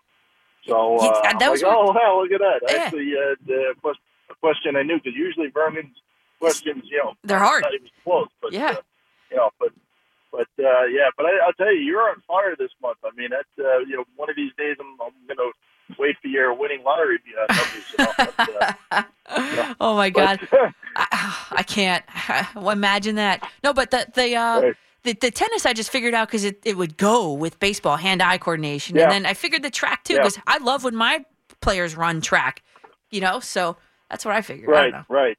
Well, and he and he's and he's so fast to begin with. Anyway, I mean, that's what uh, you know. He he was just a natural. Uh, uh, I, I don't remember if he was uh, um, cross country or not, but uh, yeah, I mean, I do remember he was, uh, uh, you know, with the track. Anyway, Yeah. um, but uh, yeah, and and just real quick, I could relate to your thing with the driveways on there because you know, doing the newspapers, that I was telling Pat the one thing that drives me crazy is is people who don't shovel their driveways and you got to, you know, the, work your way around it. But yeah, it's annoying. Anyway. Yeah, I know. Um, so uh, okay, so and as far as uh, Taijuan Walker, now you know I was reading up on him a little bit, so I'm actually kind of glad with that move. But I'm curious, you know, I mean, loo- looking at the rotation now, because you have, you know, obviously you got deGrom, Carrasco, you know, Stroman. I, I have my questions about him because, you know, so far all I've heard is is his mouth as opposed to seeing any actual production out of him. So he's got to prove something to me. Yeah. But uh, you know, uh, but I, I like Peterson. Um, you know, in the rotation based on what I've seen so far. I, and admittedly, I don't know enough about Lucchesi to know, you know, where he fits into the equation. So, you know, maybe you could help me out on that one. So, uh, you know, if he, if he, you know, maybe him and Peterson switch off every fifth day, or, you know, if he's more of a long, long guy, or I don't know, I don't know how uh, uh, much about him. So, but, uh, but yeah, I can understand why you would lean more towards the, the Met rotation as opposed to the Yankees, just based on you know uh, visuals and, and everything. So Yeah, and and Eric, thanks for the call. Always a good call, Eric. You know, just the eye test too. You're looking at it. You're looking at you know just factually speaking, like the injury history of these guys. I mean, so that's why I'm picking the Mets rotation over the Yankees rotation right now at this point in time. Right now, um, Stroman. I, I'm intrigued by Stroman because like I keep saying, he, he he's going to or in practice in the videos that he posts, he looks like he's going to be toying again deception with hitters' timings and, and with his his uh, his delivery, um, changing it up, manipulating the delivery, which I, I think is genius if it works. So um, I would love to see that. Uh, let's go quickly to Mick in Rocky Point. You're on the fan. Hey Danielle, how you doing? I'm good. How are you? All right, Danielle. Who can we call or write to or picket uh, to get you more hours? Who you have enough fans that we should be able to to complain and get you more hours. Ah, I mean, I guess it would be Mark Chernoff would be would be the guy. And what we call the station, right to the station, I would guess right to it. or, yeah. or go to his house, find out where it is, and picket it. Everybody on tonight, listen, all of everybody, let's do it. Let's let's get you some more hours. This is tough waking up at two. I know. alarm Tell me, tell up. me about it. I know. Teaching during the week and doing this. I would like to have it continued, uh, you know, the night instead of going to sleep at six, so I can get up at two. You know. I got you. I know. But we Mick, we got to get you more hours. I mean, we really do. I appreciate We're it, Mick. good and uh, fresh, and uh, we just have to do it. And I hope everybody listening that we will write a letter to WFAN under his name, or call, or or be some sort of pain in the butt. Mick, I- Anyway, I I- appreciate that. Thank you very much. I'll let you get to the next caller, but anyway, I just you know I hope people are listening and will do this because you need more hours. You really do. Thank you. Thank you. And thank you for making our lives more enjoyable by listening to Oh, well, that's so nice. Mick, do you have a do you have a Yankee point? Do you want to make it real quick before the interview? Uh, what's that? I'm sorry. Do you have a Yankee point? Do you want to make the point? Not really. A gardener, I I wasn't happy about that. You know, Yeah. um, I thought it was a lot of money, four mil. I we really don't need another outfielder. But I'm not a Yankee fan. I'm a Dodger fan. So Oh boy, so you're happy with the move then? What do you mean? actually, actually, Well, they, you know what? I think the Dodgers might have the best. Oh, no, the Dodgers have the best rotation in baseball. That's what I think. yeah, we didn't even need this new guy. I know. Forty million bucks. That's like, Good luck with him. uh, you know, I'm, too much money. Yep. Good luck with him. Thanks. and, and I don't like his attitude. I listened to his. I'm from Los Angeles Mm-hmm. originally, so I listened to all his, you know, interviews after he was signed. You Mm-hmm. know, and he, he seems kind of pompous to me. Yeah. Well, if they could back it up, then then it's okay. Oh, true. guess, right? True. I like those kind of people. All right, Mick. Thanks for the call and thanks for the push and, and thanks Uh, for the help. Okay, and good luck. Thank good you. luck. And we're going to get you more hours somehow. We'll do it. Let's do it. Okay, let's do it. Thanks, Mick. Everybody listening, please, please. All right. Thanks, Mick. I appreciate it. Take care, Daniel. Bye bye. Bye. So we are uh, about to head into, uh, I I think, going to be a very interesting conversation with the GM of the New York Liberty, Jonathan Kolb, and the head coach of the New York Liberty, Walt Hopkins. Um, if you're a basketball fan, stick around. It's is not, you know, you'll see. You'll see. Trust me on this. I would never steer you astray, you guys. Okay. I'm Danielle McCartan on the fan. Danielle McCartan, Sports Radio 1019 FM, the fan, and Sports Radio 66, WFAN.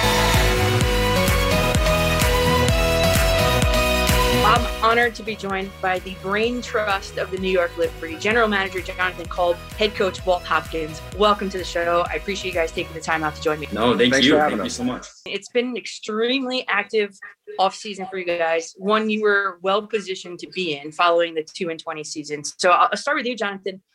I've never heard any GM put it like this. And I loved how you put it actually when you said we've been deep diving to doing an autopsy of our season, which I love that. But once you stepped back from that proverbial table and you took the scrubs off, what did you find? Uh, well said. I was nervous when you're leading into it. I'm like, oh my gosh, what did I say? Walt and I definitely dug really deep on everything that was the 2020 season. Um, I think you have to. I mean, there's things that actually worked and there's things that didn't work. And so when you're going into an off season with the opportunity that you mentioned, which is, hey, we might be in a position to add talent here. Are we sure that these are the players we want to add? We need to know how they're going to change what we were doing last year. That's what we looked at. And if you look at the moves we made, um, I think we upgraded in a major way defensively. I think we brought in perimeter defender and Betnijah Laney that can really get into people. She's really switchable. Um, she has a hunger and a love for that side of the ball. Natasha Howard, I mean, defensive player of the year and somebody that can obviously fill a lot of gaps that existed last year. And then Sammy Whitcomb, I mean, I think people really talk about her three ball, but she puts a lot of effort in on the defensive side. We're really excited about that and where we ended up, you know, last week. So the philosophy seems to be is it is it more defensive centric this time around? No, I think it's it's everything, right? But we're looking at what we're adding. I think a lot of people like to talk about the five out and they like to talk about the three point attempts, and, and for good reason. We understand that. But in 2019, we were last in defensive rating the entire league. Last year, we upgraded to the best of the non-playoff teams, if you will, and now we need to take another step, right? And so when we look at that, we felt that we're in position to strike there. Then also to roster construction, I think defensively is a natural progression for us to upgrade. Offensively, I think anytime we're able to reintroduce Sabrina to the mix, we're going to upgrade that side of the ball as well. So we're really trying to get better at all facets. You guys have pressed fast forward on this this rebuild. You added three time champion, like we mentioned, 2019 Defensive Player of the Year, Natasha Howard. Jonathan, you've said she fits us like a glove.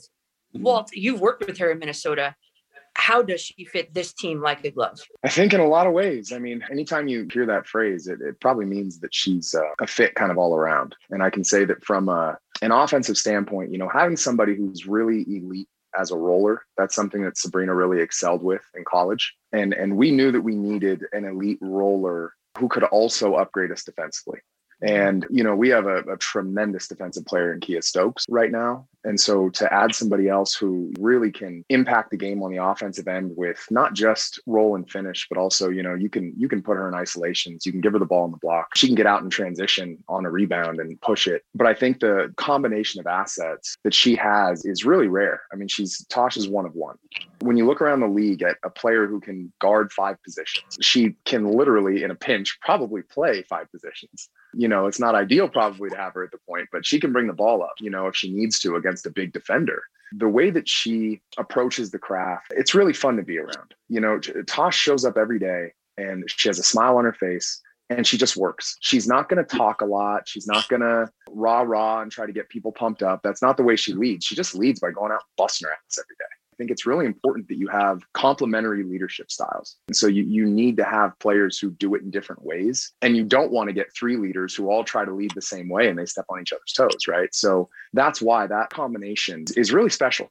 You know, and to have a player who's smack in her prime with a combination of experience and still being young enough to be able to do this for a long time going forward. I mean, the way Tosh is built and the way she plays, she's not going to be a, a three year story. Tosh can play for a long time. And so yeah. we got somebody who can really stay with us, you know, throughout the entire course of this this rebuild. We're talking with General Manager John Jonathan Kolb and Head Coach Walt Hopkins from the New York Liberty here on the Fan.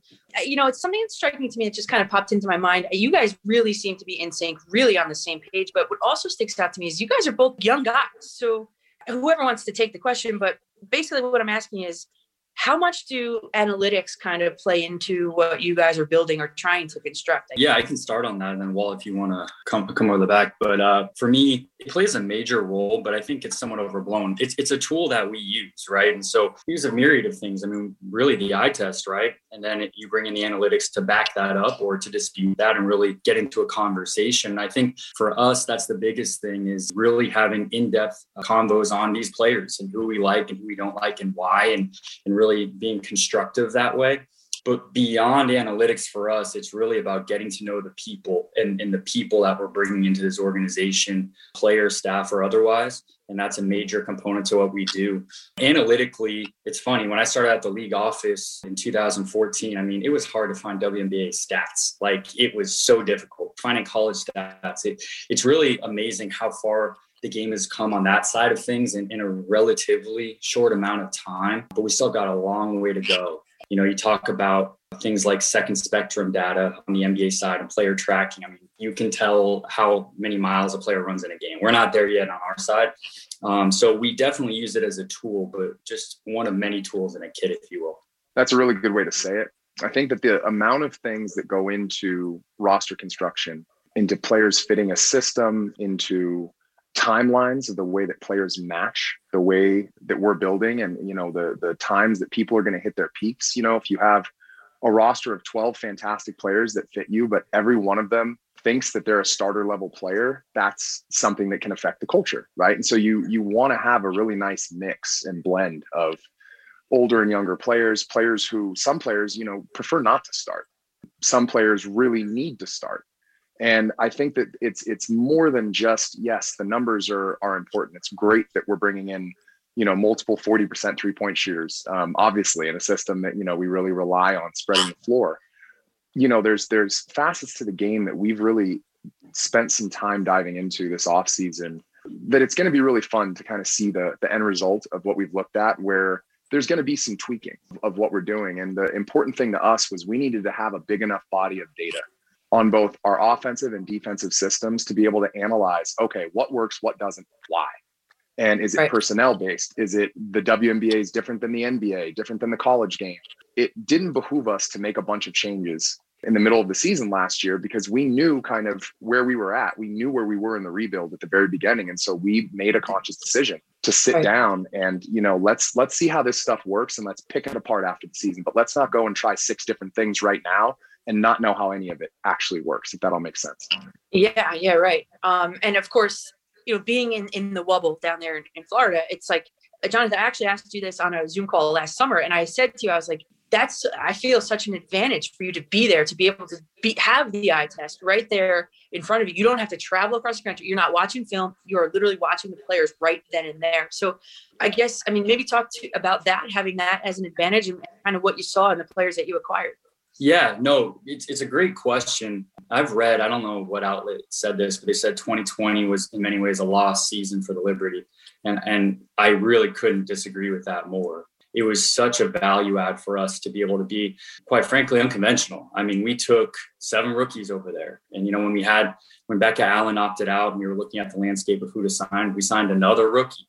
And we did that because we really looked at the that season as a development opportunity due to the uncertainty of COVID and what was going on, we were being required by the league to, to cut down and whittle down our roster before even seeing these players we just drafted in person. And when you're going to take on a rebuild effort, uh, you you have to know what you have before you let go of it, right? So with ownership's blessing, we went to Bradenton with seven rookies in tow. And what we found is uh, we think we hit on a lot of draft picks last year, credit to our, our staff. And we're really excited about the prospects of those players going forward. What we got to see was the, the beginning of, of a group coming together. And somebody asked me in a media call last year, what do I hope the 2020 season, you know, was going to become? And I said it's going to be the foundation for what we're building. And I really do think we achieved that.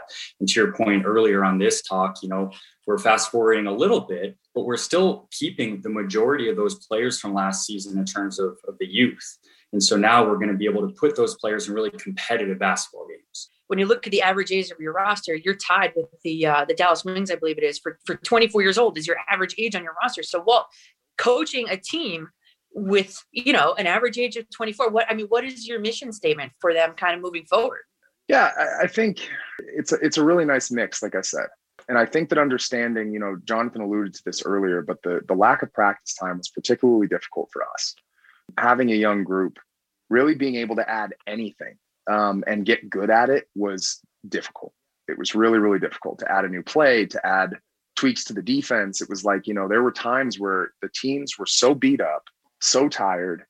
You know, we had injuries, and then there was a little succession of them at one point, and we really had to be careful. And so it was like we had to make all of these decisions. And I understand from the outside, it's like, you know, make changes, blah, blah, blah. But we had to protect our athletes too. And that was something we said going into that season that we were going to look out for them from the very start.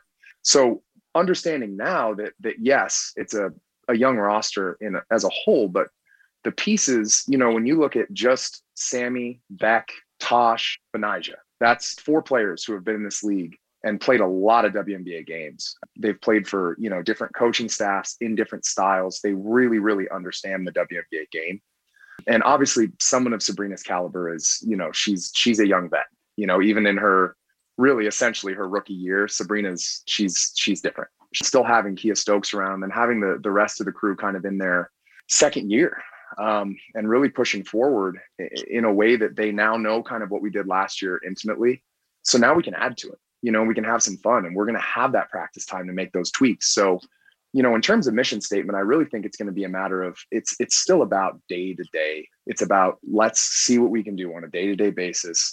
Stay together in terms of building a system, building a culture, treating one another the way that that matters to us, and keep our eyes on that. You know, and then the, the wins are a byproduct of fully buying into the day to day process. And that's the thing that I, I know it's a buzzword right now, the you know trust the process stuff, but I, it's something I've lived my life by. It's you know, it's something I've I've had a lot of success with myself. And as soon as I start worrying about if I win or I lose or I get an A versus I get a C on a on a test or a paper, it's like I just lose my focus instead of just write the paper, plan for the game, and then deal with the outcome as it comes. Now, Sabrina Ionescu, uh, we've gotten this far. We're mentioning all her only once or twice, but I mean, obviously, generational talent. And I know that's another buzzword, totally overused, but I've only used it two times to describe her and Tom Brady. And having played only three games, her, Sabrina, in year one, what is a realistic expectation for her in year two? For Sabrina, the, the main thing is you're going to see her compete. And it's the same as what I just said. It's going to be about the day to day, the learning, the growth. Um, you know, the beautiful thing is she's going to be surrounded now by some vets who can really help her along that path a little more quickly. I mean, I think you saw she had, you know, essentially young young vets and then rookies around her last year and she was able to go out and put up a near triple double 30 plus points it's going to be really fun to see with now you know our coaching staff having a year under our belt and getting to refine the ways that we get everybody involved and the ways that that we try to simplify or um, make more complex what we're doing on both ends. I think that the the main focus for Sabrina is going to be establishing a level of comfort with her opponents, with the league, with us, with our system, and and that's the main focus. You know, I don't worry about Sabrina from a performance aspect ever because she's going to push herself harder than anyone ever could. So, you know, the main thing is let me put her in a position to succeed and let her do her thing you know, I saw a quote from you. You said, told her that because she's such a prolific scorer, defenses are really going to try to wear her down physically throughout the game. So they're playing rough with her, you know, et cetera. But I mean, what have you had her working on to kind of prepare for that? Well, right now it's we can't do much outside of film stuff. You know, she's still progressing. Um, we will be getting into our our court work pretty soon here, um, and she's been doing court work on her own. But the primary stuff that we're doing is we're talking through, you know, pick and roll defense. Um, we're talking through different things that we can do defensively. And I'm trying to prepare her in that regard, just mentally. She continues to progress physically, then we can start to rep some of this stuff a little bit more. But right now, everyone's kind of spread out, you know, doing different things. She's on, uh, she's with Google or Apple or, you know, whoever all the time. She's got everybody, everybody pulling at her. But she's she's pretty amazing in terms of her ability to kind of always give us the attention when we ask for it. I mean, she responds to my text messages in 3 seconds. It's the craziest thing I've ever seen. So for somebody who's who's being pulled in that many different directions, it's it's really amazing how much she's bought in, how much she cares about this team and about her career in the W. Yeah, and it's hopefully going to be a very long career for her. We're talking with general manager Jonathan Kolb and head coach Walt Hopkins of the New York Liberty. Uh, Jonathan, let me pivot to you now. You've got, you know, next moves here. You've got not a lot of cap space, $46,000. It's not a lot do you feel settled where this team is right now heading into the draft and looking to add talent through the draft? Yeah, I think we're always looking to improve the team. We've got a few more things to solidify. Um, we have to figure out the Olympic situation, the international competition situations coming up. So we're continuing to navigate that right now. And then in terms of the draft, I mean, I was joking with Walt the other day. I mean, it's we were so focused on free agency, and you'd think you would take like a beat, like okay, that's done, breathe. But we we pivoted right away to the draft uh, and put that into high gear. We're we're really excited about that as well, and so we'll see we'll continue to see players collegiately rising to the top with their play. That's been really fun to to watch happen, and so that's where our focus is right now. I'm not asking you to give away the nuclear code here, obviously, but you know, Yeah. what are you kind of looking for in the draft, especially at number six? What's really important is the word build. We're still building. And so we're going to look to not necessarily have a one year fix. We're not going to plug somebody in because, okay, we need that spot this year. It's going to be with uh, a forward thinking approach. And that's what we're looking for. So um, I know that's not the finite answer, but it's really the truth. And so we're going to find the best person for us going forward for the long term. Any word on when the draft is going to be? Last I saw, I, I couldn't find anything on it. Not yet, not yet. I, you know, the league's working really hard on that, the best they can. They've done just a tremendous job the past year. So, with all this uncertainty, hopefully we'll have clarity soon, but no firm date yet. So my final question to both of you guys is is this: um, I have a predominantly male audience that tunes into my shows. Both of you guys, what would be your message to someone who has yet to check out the New York Liberty? Um, you know, in 2021, get them to turn on the TV and, and, and watch a game, or, or come to the Barclays Center eventually. Yeah. One, yeah, you're saying it. I, I hope I hope that comes to fruition in terms of coming to Barclays. One thing I will be like dead honest about is I've never had anybody come to a game before and not go out of their way to tell me what a great time they had. It's a tremendous product. These women give it absolutely everything they have every night. I think that this is a league that's really special because it's bigger than the game itself. Uh, and I think that they put their really their lives on the line with their messaging, um, not being afraid to tackle really tough issues in the community. And so this league is important. This team is important. This community is important. So I really encourage everybody to support these people. Yeah, and I'll say I'll say kind of the same thing. You know, I've had a lot of friends come to their first game, um, be it because I was coaching or you know we would go together when I was in a different city um, back in the day, and, and everyone remarks on the pace and the power and the level of skill. I think that uh, I can't think of a time where you know similar to Jonathan, where somebody said anything um, derogatory or negative after leaving those games. They leave honestly really surprised a lot of the time and really impressed because they're not. A lot of times they're not really you know basketball people. They're not people who um, have gone to a ton of professional basketball games or collegiate basketball games live. You know, they just kind of watched it on TV. And so, um, anytime you expose some someone to these women and and the level of camaraderie um, and skill and athleticism, um, it's really impressive to watch. It's really really impressive to watch live. Um, you know, it's great to watch on TV, but the live product is really um, it's something special. So I, I I can't say more or enough about uh, what it's like to go and watch them. I, I think everybody should should take a shot at it. I love it. I'm such a proponent of, of, of women in sports. You guys probably already know that, but uh, I'm just so happy that you guys were able to join me tonight, and I, I really appreciate you taking the time out. and And hopefully, this is a, a sign of more things to come throughout the, the whole season. You know, I, I really enjoyed talking to you guys. Thank you. Yeah. No, thank you. Thanks very much. Thanks, Danielle. Appreciate it. Here's Mike McCann with an update. Danielle McCartan. Sports Radio 1019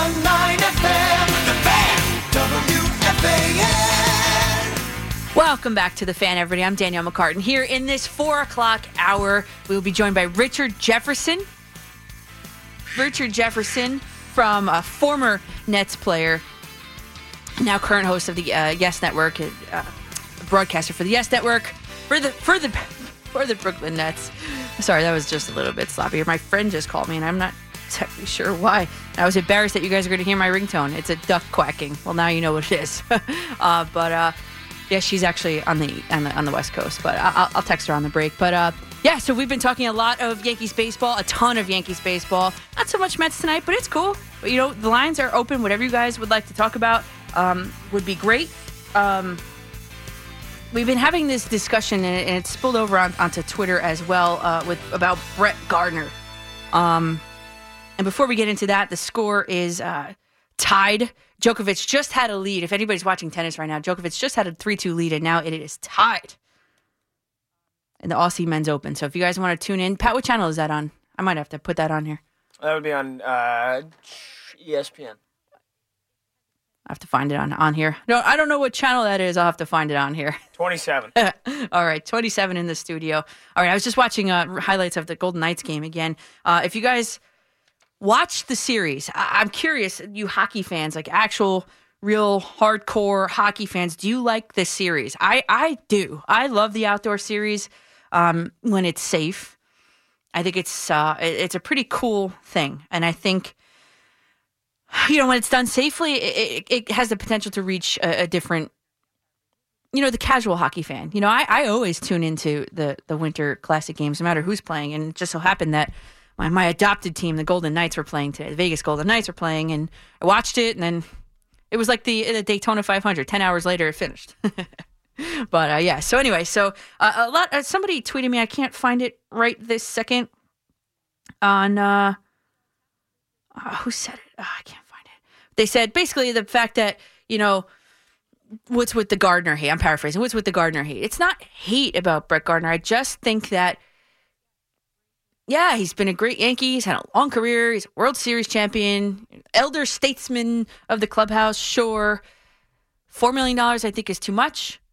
Um, and I just wish the Yankees had better positioned themselves to, you know, attack the the starting pitching rotation, who's got major question marks. Kluber being one of them, Taillon being a bigger one of them, and then what? You know, so while Brett Gardner, yes, great Yankee. I'm not, but I'm just logically speaking. I hope he proves me wrong. I hope he gets out there and has the best career of his whole season, or uh, best season of his whole entire career. I, I hope, but you don't know. You don't know.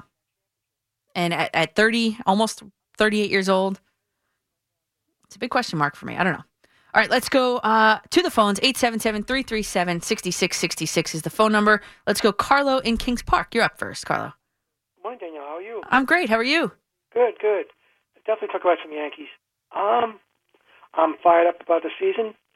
Um, they were talking before about the big bugaboo as far as the Yankees with the inability to you know, to go forward and finally win that championship. Um, I'm not in the minority, but I'll tell you one thing right now, Danielle. It's it's the hitting and the lack of productive hitting in the playoffs. If you remember back when they played Houston, all right, here's a here's a good trivia question for you. How can you possibly how can you possibly win a series when you only when a four four games in Houston, right? Remember when they had a four games with Houston? Mm-hmm. And Edwin, and Edwin Encarnacion, I could have hit better than him. Mm-hmm. Right. And they they scored a total of three runs in four games against Houston. How could you possibly win a series? Well, I'm I'm still trying to figure that one out. Right. And I'm with you on that. It, it's more, and that too. It was com like okay, the inability to, to pitch right was compounded by the inability to hit the anemic bats, but that was a byproduct of the Yankees' hitting philosophy, which has been home run, strikeout. When and when you see elite level pitching, like they did that that far into it, it, it it gets exposed. And that's another problem I have with the the way that the team is constructed. That's why I like, you know, uh, that's why get Brett Gardner coming back would be a favorable thing. That's why Clint Frazier is a favorable, uh, you know, a bat to have in that lineup. DJ LeMahieu. That's why he was so important to the Yankees. You know, so I mean, I see I see your point. Yeah, but I had a big discussion with somebody on the fan, and they they told me straight out, "Oh, I'm exaggerating." No. Nothing. Carlo, yeah, you're not exaggerating. You're not. Eh, But the fact, but when you look at even the the quality of that starting pitching rotation versus the quality of what they have right now, I mean, it doesn't compare, and that's what worries me. The thing is, the upside. The reason why they got rid of Tanaka, not only because of the money, the upside on the upside on Kluber is amazing because if he's if he's higher risk, lower reward. I mean, Right. you don't. Yes. you know, Yeah, yeah, you yeah. hmm Um, it's a big deal, Danielle. I know. I, I think Kluber's going to be great, and, and I've said that on here. I think I think just how you said it, it's going to be. Uh, I'm- confused now too, but low risk, high reward for him. Yeah, yeah. Uh, absolutely. And I think the Yankees had the inside track on him anyway because he was working out with with the, the trainer, the, the Yankees trainer, whatever director of whatever. So and Taillon, apparently he is he's like gushing to be a Yankee. And if he, I know the Tommy Johns are- a big deal, and they are. They are a big deal. Two of them. Huge, huge, two of them, and and not for anything. And it, we still we still have uh, Sever, uh, Severino uh, coming back from that. Danielle, all king aside, the upside on this Yankee team has got to change because let me tell you right now, Danielle, they have they've knocked on the door for how long now? They've got to break through. I know. They've got to. Yep. It's ridiculous. I mean, I mean, I I could scream and yell at the TV all I want, and for them not to get key hits kills me.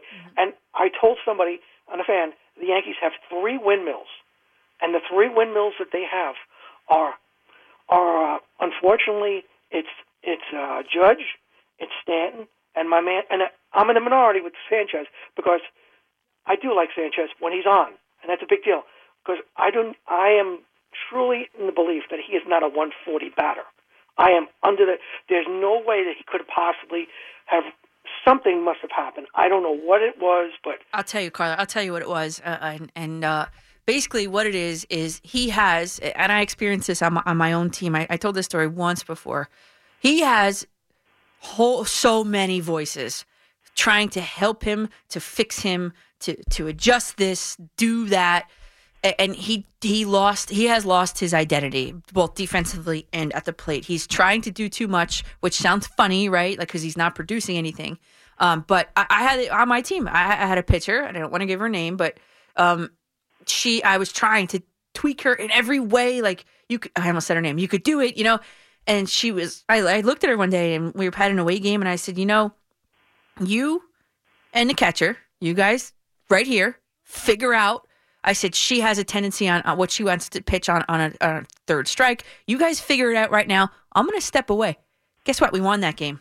The confidence level between the two of them skyrocketed. So I just think that, that that the Yankees need to just streamline what they're telling to Gary Sanchez and work on one small thing at a time, um, because he's going to be their catcher. That's it. You know, so got to make the best of it.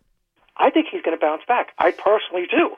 I really do. Because I'm telling you right now, Danielle, as sure as I'm sitting here on my couch, there is no way that that man is a 140 batter. It's impossible. Right. And, and he will he will bounce back. But he gets shredded all the time on media. This that. I mean they. I mean they love to shred him. Love to shred him. I mean, like he's the main culprit why the Yankees haven't advanced, and that's ridiculous. No, I don't agree. Yeah, I, I mean, I, I know what you're saying. I, I agree with you that he is not the main culprit of why. Right. I mean, baseball is a team game, and there isn't one. And thanks, Carlo. Thanks for the call. There isn't one player that sinks a team, unless it's like a closing pitcher, like Aroldis Chapman sunk the team versus the cheating Astros that time. But that that's a whole nother story because the Astros were cheating. But anyway, um, Gary Sanchez, you know, we don't really talk about him a lot here. You know, I always like to approach Gary Sanchez as like a put my coaching hat on and, and try to navigate what I'm seeing from him. I don't like to crap on him. You know, he had a bad season. He had a terrible season, right? And then he didn't know why he was benched. I mean, what do you mean you don't know why you're benched? You're batting 140. You have the starting ace who's making $324 million a year. He doesn't want to pitch to you because he's uncomfortable pitching to you because you can't block a ball in the dirt.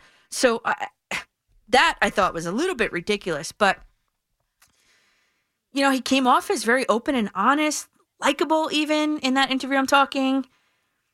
You know, there was one thing, there was an article that came out about him a while ago, but I, I wrote down some notes here. Um, his improvement now, the plan, Carlo, is is is including a cerebral element. So, as like I said, a coach myself, that is part of my players' preparation. I don't have them just stand next to a tee and, and, and wail on the ball and just hit it into the net. Like there's a plan. They have a, a vision. I, oh, the ones that take me seriously, which is most of them. The other ones think they could do it their own way. Uh, Whatever. That's what my batting coach says. Okay, fine. You do it your way then. But there's a vision and everything. So that's what he's he said. This he said this towards the end of the season. I focused on hitting the ball hard to right field, and that helped me in avoiding swinging at all of those sliders out of the zone. I was no longer swinging at those breaking pitches away, and that helped me. Imagine that that novel concept of hitting a ball to right field. Imagine that.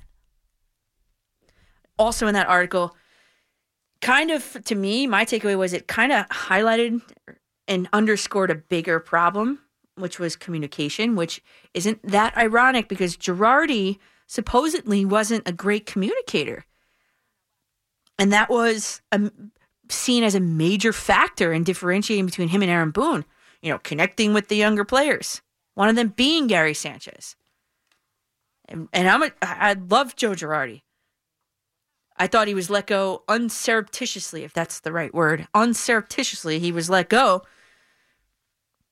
And and guess what? Because he couldn't connect with the younger player, right? And now here Gary Sanchez is he's not he's not sure why he got benched in the playoffs. Saying out loud. He and he asked for and had a respectful and positive conversation with Aaron Boone. That's his words. He said, I asked for it and had it. I explained to him that I thought I deserved an explanation for what happened. Right? Okay, that's like the younger athlete, right? How to how to handle a younger athlete. You can't just would you want to be benched with no explanation? Hey, you're not hitting too well. It's a simple conversation. You know, you're not hitting too well. We're going to give Higgy a shot. You know, be ready. Whatever. It's not a hard conversation. And it sounds like it didn't happen at all. So that's the problem. All right, let's go to in the order that you guys called Terry in Armenia. You're on the fan, Terry. What's up this week? The Imperatrice of the overnight is in fine form tonight. That's Empress for those of you guys that don't speak Italian. Well, grazie, grazie. and you got a shout out on my classical podcast on Wednesday. Terry, you got to email me the link. Well, you I don't have your email address. Where is it? It's it's uh, Danielle McC- Danielle Yeah. dot McCartan at, Yeah. at entercom.com. At what dot com? Entercom, which, which is the company here. Enter N E N T E R C O M. I got you. Okay. I'll send you the link later today. Yeah, okay. Anyway, the two one of the two gentlemen from the Liberty that you talked with Mm-hmm. provided the explanation for why it was a wise decision for the Yankees to bring back Brett Gardner. Okay, I'm intrigued. I, I tried to make that interview very transcendent of sport. So what what do you what do you say? One of them made the observation that there are different kinds of leadership. Yes. And if you have all the same kinds of leadership, people end up stepping on each other's toes. Mm-hmm. Brett Gardner knows that he's no longer a leader on the field. And with respect to that over under, I guess that was Joe D you were talking about. Oh yeah, yeah, yep. With respect to that, the number of at bats he gets will depend largely on how many times and at how many positions he has to fill in for someone who's injured Yeah. because that's one of his greatest skills. And that's why I'm glad they brought him back. And all of the younger players will quietly go to visit with him to find out history, to be linked to the great players of the past, like Jeter, that Gardner played with, and so forth and so on. Mm. I think it was a brilliant decision. The other point I wanted to make very quickly is I'm disgusted with all the fans who think that the off seasons for both of these teams were unsuccessful. Yeah, no, I totally did. How I'm- wrong. yeah, how wrong. I'm with you for sure. How wrong these people are. They made moves. And they made moves. you know they made moves. Uh, Steve Cohen kept his word. He said he wasn't going to throw money around, Mm-hmm. and Built up some I depth think they deliberately lost out on Springer. on Troller Troller Bauer, Okay. as I call him. Yeah, yeah, Troller Bauer. Yeah, you're right. I I thought those were wise decisions, and I think the that Brian Cashman for the Yankees has been doing his usual good job of picking up high quality players for which other general managers don't have the vision to see what their value might be. Yeah. Kluber is one example. Kluber, I think is going to be great. I, I think Kluber is going to surprise a lot of people, and I think it's going to be a nice one-two punch. But beyond that, I'm not. I'm not so Okay. sure. Yeah. Okay. You are the best, my dear. Oh, I'll let you get to other folks. Okay. Call you next week. All right, Terry. Talk and to you next week. I'll send you an email. Of course, I'll, I'll take a, I'll take a listen to it. Take care. Okay. All right, and we will come back on the other side of the break with more of your. It's very exciting time in New York baseball for for both Mets and Yankees fans. That they both are going to be good, and it's going to be very fun here over the next couple months. And, and we're just seeing the start of it tonight. I love it. So we'll take more Yankees and Mets calls, more of your spring training calls after the break. 877 337 6666 is the phone number. I'm Danielle McCartan on the fan. Let's get down. Susan Waldman and Howie Rose are talking Yankees and Mets baseball this morning, beginning at 9 a.m. with special guests and your calls exclusively on The Fan, Sport Radio 1019 FM, WFAN, and streaming on your smart speaker, mobile device, laptop, and tablet at WFAN.com. Let's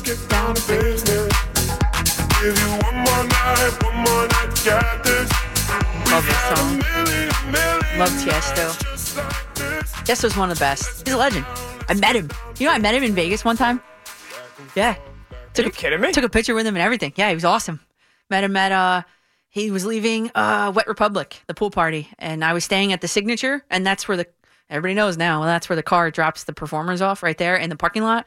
And I was like, "Oh, what's this car?" And then he was coming out. I was like, "Oh my god, no way!" Yeah, met him. Very nice. Well, I was gonna say, what was he like? Very nice. Very. He, he asked me to. I didn't know what to say. He's like, "You want to take a picture?" I was like, "Yeah." like years ago. It was like five, six years ago. Because I feel like behind Avicii, you know, who's now dead. Uh, I feel like Tiesto is most people's like second most well-known DJ. Yeah, Tiesto. That's crazy. Guy's a legend. Yeah, I was like shocked. And on the same on, on that same trip, on my flight home, Ronda Rousey. Wow. Yeah. Yeah, on my flight home, I was like, Ronda? I saw the mole, you know? I was like, Ronda? The, the mole. I saw. I saw the mole. Yeah. Yeah. I was like, oh my God, Ronda? And then the person behind her were like, who, who is that? I was like, she's a fighter. Tremendous fighter, tremendous career, no matter what. But was that was that before, before, or after her After. fall from grace? It was after. Oof. Very nice. Yeah. Yeah, I mean, She was very nice. she kind of got humbled like plenty of times. Yeah, I know. Well, and, and it's- spring training time. Yeah, so that's I love going to Vegas. You know that, but um, uh, let's see. So spring training. I want to talk about quickly about spring training. I went to spring training for the first time last February. Um, I have cousins that live near Tampa. I, I've talked about them a lot. He's a Rays fan, Lightning fan, Bucs fan, and um, and I went down last February before the whole thing shut down. I went down last February, and we went to the Braves. They live by the Braves. We went to. That was like a mess. They didn't let you in. That was a mess. That that that complex. And then we we went over to. He's like, "Come on, you want to go to the Rays?" I was like, "All right, fine." So we went to the Rays, and that was awesome. That was that was a cool experience. That was my first time ever. It was last year. Thirty one years old, going to spring training for the first time. But I had an awesome time. Uh, I wish, you know, you know, I wish I can go again. Honestly, um, and it's obviously not possible. It was it, it just worked out. The timing of it worked out for the first time. That's probably why. The timing of it worked out for the first time ever. I was off of school and, and went down. So and and they were playing. So we had a late break or something. I don't know last year. But uh yeah, so uh cool experience. I, I wish I can get down to Tampa, honestly, and and, and, see the Yankees or Port St. Lucie and see the Mets. Um, but in due time they'll be back up here and, and hopefully we'll be at the stadium cheering them on again, whether that be full capacity, probably not, or extremely limited. Um, I just can't wait to get back to the stadium. I really can't. All right, let's go to your calls 877 337 6666. Remembering that we have Richard Jefferson, uh, former New Jersey Nets player, current Brooklyn Nets analyst, uh, coming up at in about 10 minutes at 440. Okay, Mike in West Palm Beach, you lead us off. What is up? Buongiorno, Coach Danielle. Buongiorno. Buongiorno, buona mattina, Michele. Grazie, grazie. you know, it, it's funny. I tuned in. I was talking to Pat. Oh, always a shout out to Pat. A Great uh, talk we have. Um, yeah, he's the best. Good producer. Oh yeah. Um, I was laughing. I was gonna say it sounds like it's turning into a tennis show. Tennis. You know. Pat's a big Uh, tennis dude. Oh, is he? Yeah, oh yeah, oh yeah. Okay, good. Not to take anything away from from tennis, but I'll, I'll tell you a quick one. Um, you know, mentioned me and Mike Francesa played ball against each other, this and that. I'm, I'm at his retirement party. I'm sitting in the back having breakfast and watching. And then who comes up with his pink shirt, power pink shirt? Uh, Mad Dog. And he goes, oh, Heard you guys play ball against each other. Yeah, we did. Yeah. What sport did you play? I was a tennis guy. So I said, I tennis. I said, oh, slow down. It's a different ball, my friend. I was a hardball player. It's a different ball. but uh, funny. Um, you know, so many things to talk about. Uh, mentioned to Pat, I- I'm pumped up for the spring training. You know, I'm going to Jupiter. I have a buddy who's got a place down there. We can uh, West Palm Beach, of course, beautiful stadium. Uh, at Port St. Lucie, a uh, longtime Met fan. I can't, uh, I can't uh, stop that.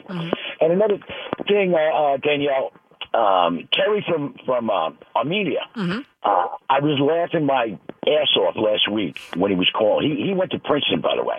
Um, when he talked about his experience meeting Steinbrenner and the Wilpons. Yeah. Wil- I know. Good story last week, right? Terry, you guys, yeah. you guys are great. You guys are always great overnight. I, I love it. I appreciate you guys always calling in. Everybody. You know, and, and the guy that called, you know, I was laughing too. He just wanted to, you know, acknowledge what what a good show you have. I know that guy. I know. Who's the general manager, and how old are you? And you say, you know, what is that relevant to? And I, I'm laughing. Cause I'm laughing my ass Yeah, because sometimes you get some creeps, you know, and sometimes, you know, this know. is live radio, as you always say. So I wanted to make sure we are on the up and up on that one. That's right. Live radio, live theater. Right. He- Here's another one, uh, Danielle. When my daughter played travel softball, my son played travel baseball. Yeah. This was in Virginia. She was, uh, that was 16 years ago. She was 15. And there was um, nice tournament. You know, there, there was a lady, very nice lady. Her uh, daughter was a catcher. She wasn't getting any playing time. And now uh, there's a photographer that's coming around, and she goes to the photographer, take a picture of my daughter sitting on the bench, please. Oh. And with that, you know, oh, let, let me let me double step it to the left. Uh, now I'm starting to, you know, laugh laugh again.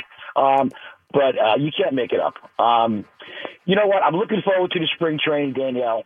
Uh, Yankees. Let, let's hope uh, uh, things fall into place. And another caller, uh, big Yankee fan, you know, he's saying uh, uh, about Sanchez. I can't believe he's hitting 140. I can't believe. And you were saying, and it's true. You know, uh, uh, as Yogi said, baseball is 80% pitching. The other half is mental. when he first broke, broke in, he was hitting the cover off the ball. Yeah. And he he's not only in a funk, but he's totally funkified. Yeah. And he's got to, you know, uh, uh, find something. But, um, uh, oh, to finish up, uh, Danielle, what's the latest on the uh, FAN softball team? Um, nothing, nothing new. No new news to report on that. Uh, nothing that I know of. I don't know.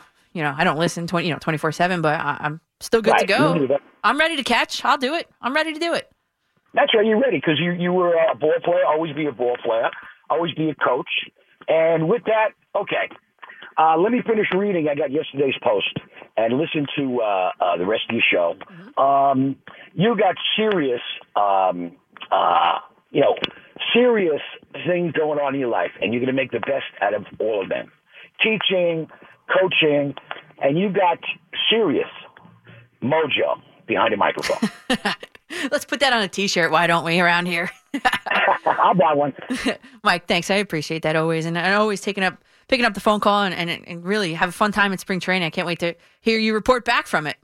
Well, I'll tell you what, you know, you always enjoy the calls. And the guy last week, he said, that guy from uh, Florida, I was a drummer too, North Carolina. Well, uh, give me a rim shot, man. Let's go. All right, Danielle. All the best. There you go. There it is. There's the rim shot, Mike. Thanks. Thanks for the call. I'll talk to you next week. okay, let's go to Stuart in Brooklyn. You were on the fan, Stuart. Morning, Coach. How, are, you? today? I'm great. How are you? Yeah, you you you got you got everything and more going on. You got the it factor. Aw, thanks, You got the it factor. Thank you. Danielle, your presence, your poise, your pizzazz, and well, first of all, uh, people people don't understand. There's too much going on in Gary Sanchez's head. They Oh, have yes. to clear it out. Yes. Let them go back to the basics. Yep. That's exactly where I would that- start with him. Yep. Yeah, basics with Gary. Gary came up, he was a terror. Yeah. I mean, like John Sterling used to say, scary Gary. Yeah, yeah. I mean, it's like, That's he a- was. Now it's a different kind of scary, Gary. yeah, it's like uh, strike three. And uh, you know what it is? I hope the, I, from what I'm understanding, Judge and Stanton have been doing more yoga and cardio Yep, instead we talked of about the that, yep. weight room. Yep. Which I've been saying to my friend in North Carolina. I said they need to get off the weightlifting. They don't have to be WWE superstars. Right. Please. They don't have to look like linebackers. No way. No, they don't need to look like linebackers.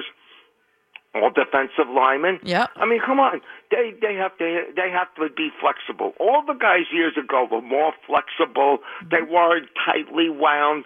Why do you think they have injuries? Those muscles and everything on their body is so tightly wound. Yes. Any wrong move, snap, crackle, pop. Yep. And in pitchers' cases, pop that TJ, pop that ulnar nerve, and you're done. Done. hmm And then most of them, don't even come back.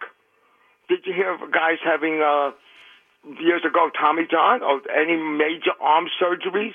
I didn't hear of many people. I never heard of Tom Seaver going for surgery Yeah, I know. I, like yeah. that. And right. uh, me mentioning him, Yeah. oh God, that was terrible. yeah. Hearing about him.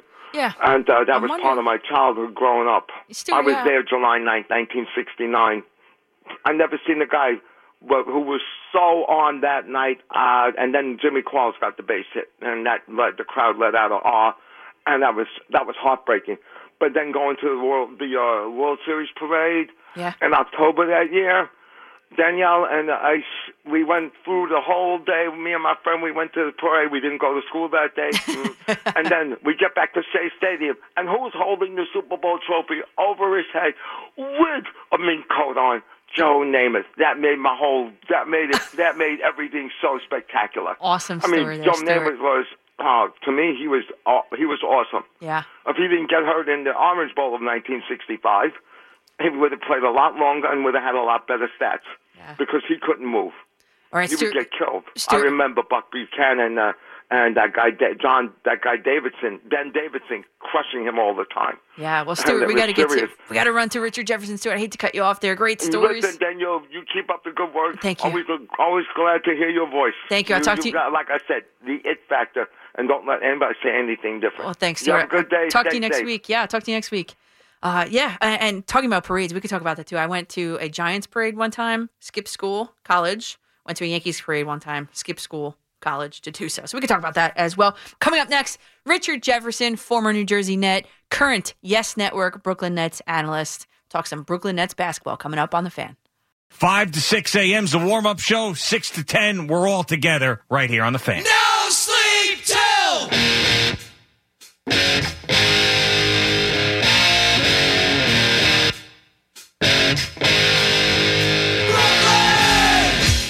Joining us on this installment of Brooklyn Beat is a former New Jersey Net and current Yes Network Nets analyst, Richard Jefferson. Richard, thanks so much for joining us. Honestly, it is my pleasure. It's always good to meet other New Jersey fans. Here we are. The Nets, the Brooklyn Nets are on a five game winning streak. Um, Richard, I kind of wanted to have you on here just to give it like the player perspective. I always find that to be, I know analysts are great, but players know best. So during that five game winning streak, the longest of the season, what has this team figured out during that stretch? Well, now they've had some like crazy games. I was fortunate enough to call the game with Ryan Ruocco, their comeback game uh, in Phoenix. So it's like they've had some fortunate luck.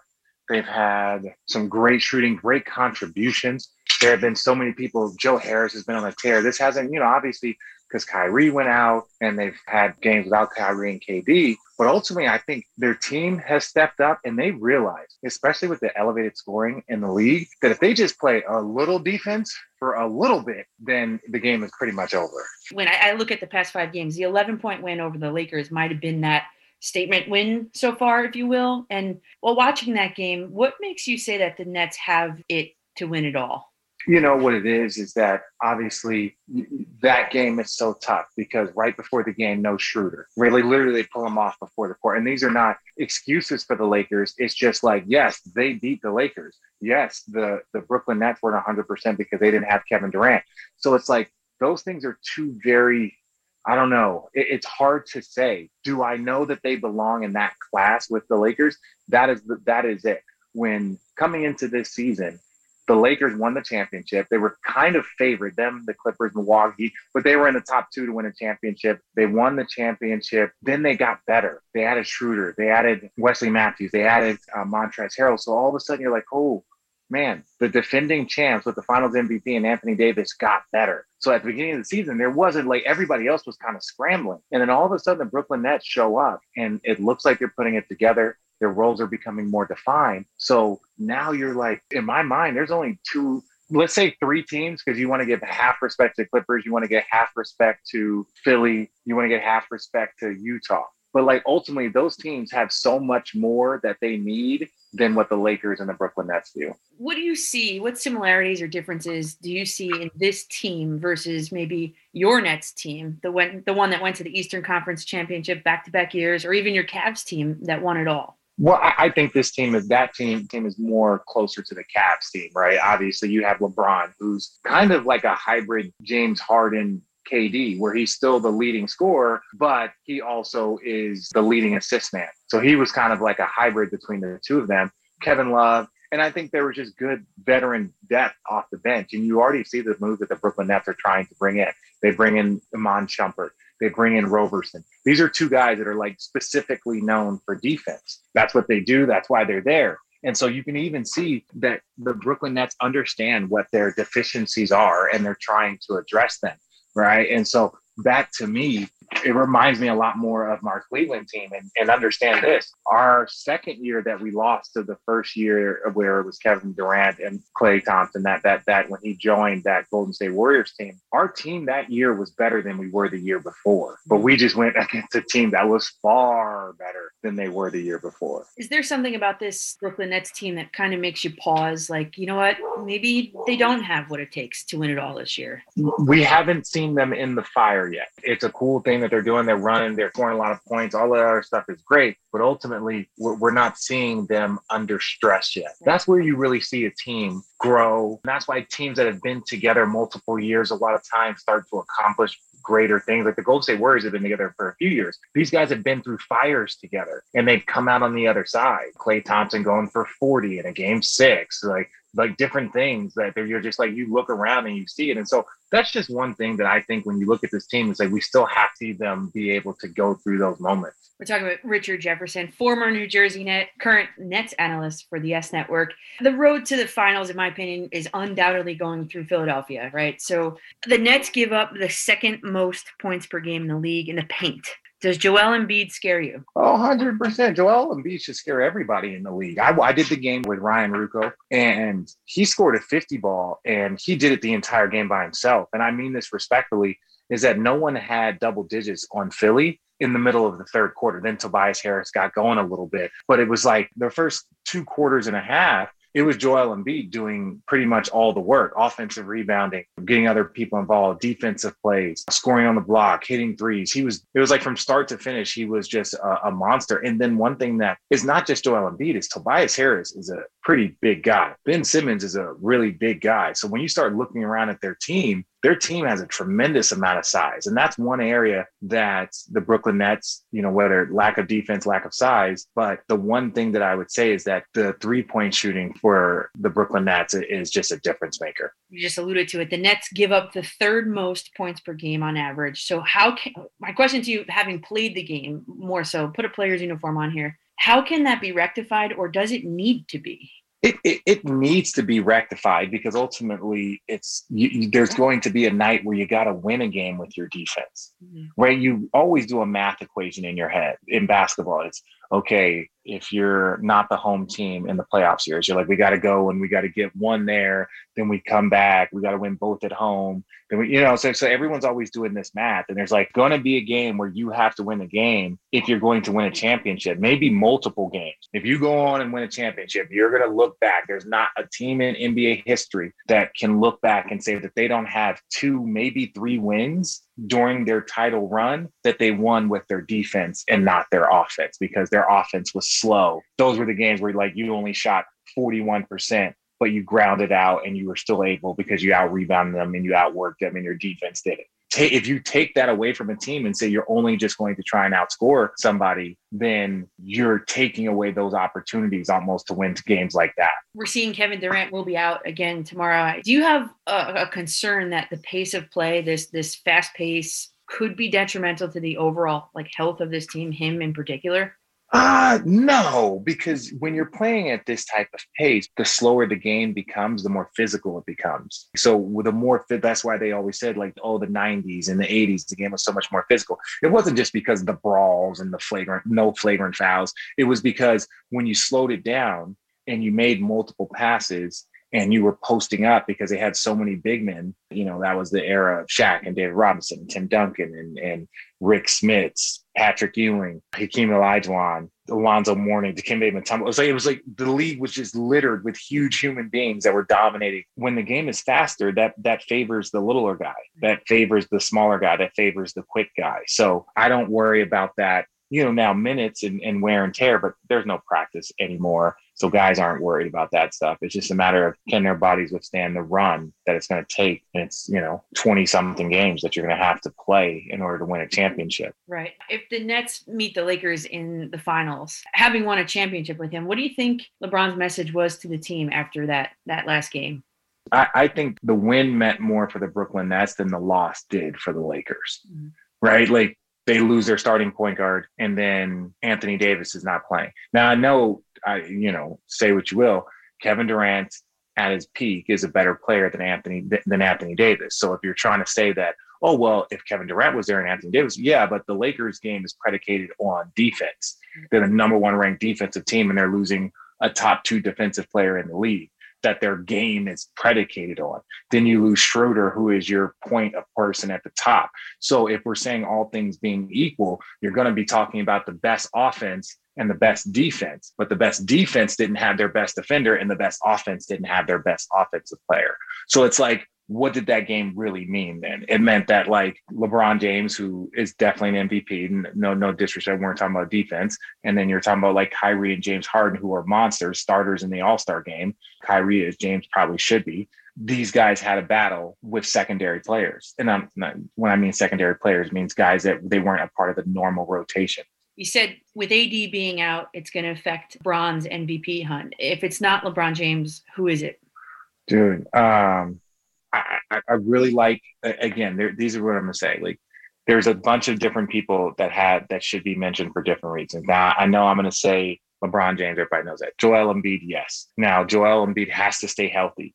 He can't miss you know i think he's missed six or seven games and i'm not saying that that's a uh, hold against him but if you start to look at as the season progresses if it, all of a sudden he missed 15 games over the course of a shortened season then his numbers better be just historic right? Because you're like you're missing a ton of time, and so that's why I think part of the reason why LeBron James focuses so much on trying to play all 82, so you can eliminate that excuse. I, I really believe that those two guys, I think Dame Lillard with no CJ and no Nurkic to have those boys where they are is so impressive. I think Chris Paul, Chris Paul, obviously they had a, a pretty tough loss the other night, but it's like think about it. The the Phoenix Suns haven't been to the playoffs in uh, what 11 years. Chris Paul shows up and they're now a top five defense. Right now, they'd have home court in the first round of postseason.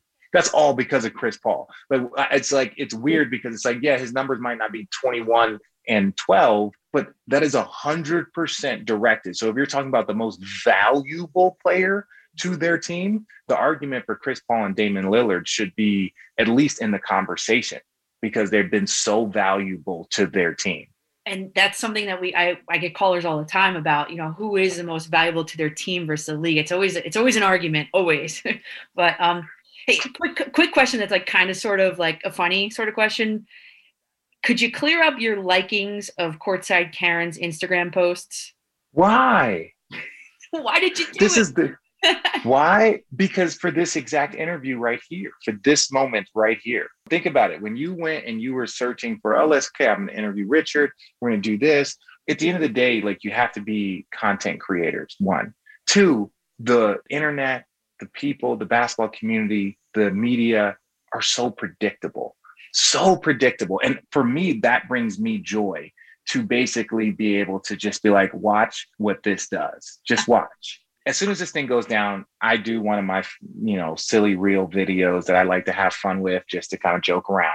That starts going viral.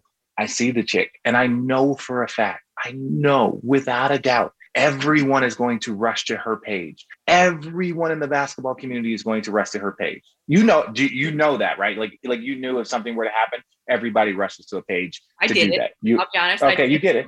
Exactly, you did it. So my reaction would be, how can I continue to make this entire interaction funnier? How can I continue to add like a level of absurdity? I'm like, I'm gonna like every one of her pictures. So I've never met this person, never seen him before. Like she's married, I'm married. Like th- there's nothing there. But I go and I go picture, picture, picture, picture, picture. So all of these NBA fans that are LeBron James fans, that and again, if you follow me, you're definitely following LeBron James, right? So like it just you know, Right. especially in like the social media world. Right. So now all of like Bron's fans that follow me now see that I've liked like 20 pictures and there's a large portion of them that find it hilarious and they're just like, wow, Richard is full on trolling. And there's another portion who's like, wait, I don't understand. I, I, I don't get it. And it's like, no, it's because you guys are predictable. I knew you guys were going to come here. So I just started flooding it with likes to make it even funnier for you guys and to mess with your brains one more step. I'm glad we got clarification on that. You know, I want to ask you about the uh, the All Star game because Kyrie Irving obviously joins Captain Kevin Durant in the starting lineup for the East. The announcement will be Tuesday for you know the reserves.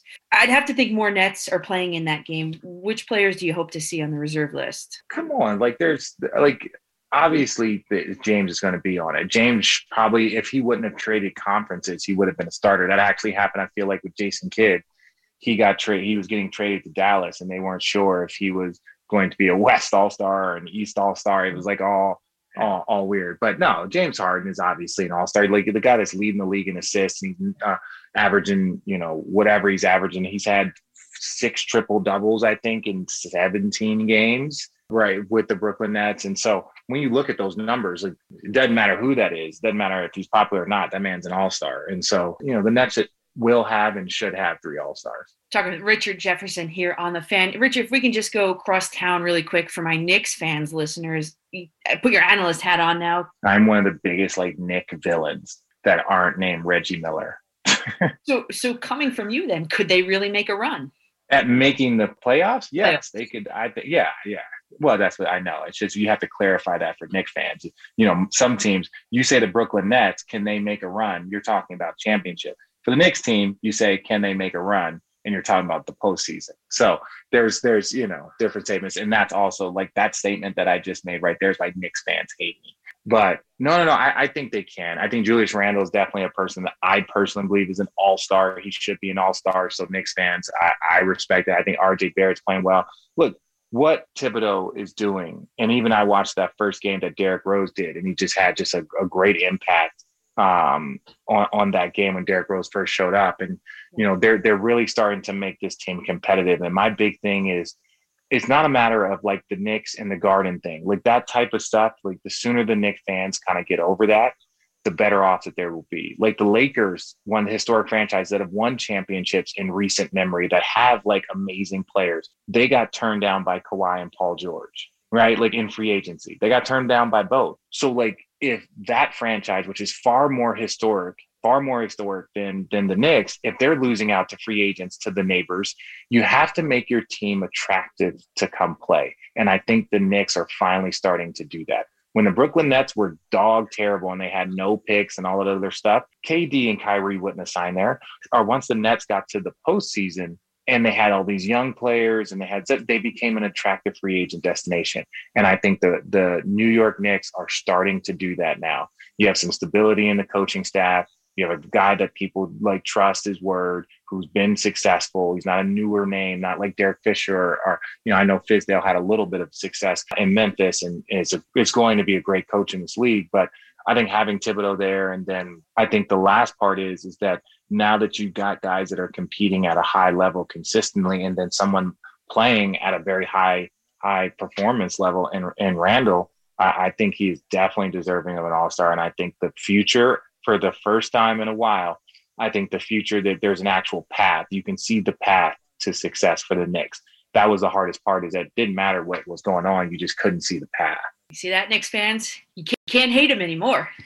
No, I love Knick fans. I love Knick fans. It's just kind of like with the courtside Karen. I don't mind triggering people. I don't because it's all in good fun. I have not, nothing malicious. I, I actually don't have a bad bone in my body. Like I think it's all hilarious. But with that being said, it's like there's a competitive side. So I'm okay if they don't like me. It's fun. But just it's fun to trigger y'all, and that that's really it. So know that it's never personal. I don't hate the Knicks. There's none of that.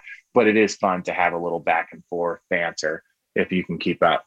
And they are an excitable, passionate bunch. Richard Jefferson, thank you so much for joining us tonight. I, I really appreciate it. Oh, it's my pleasure. My pleasure.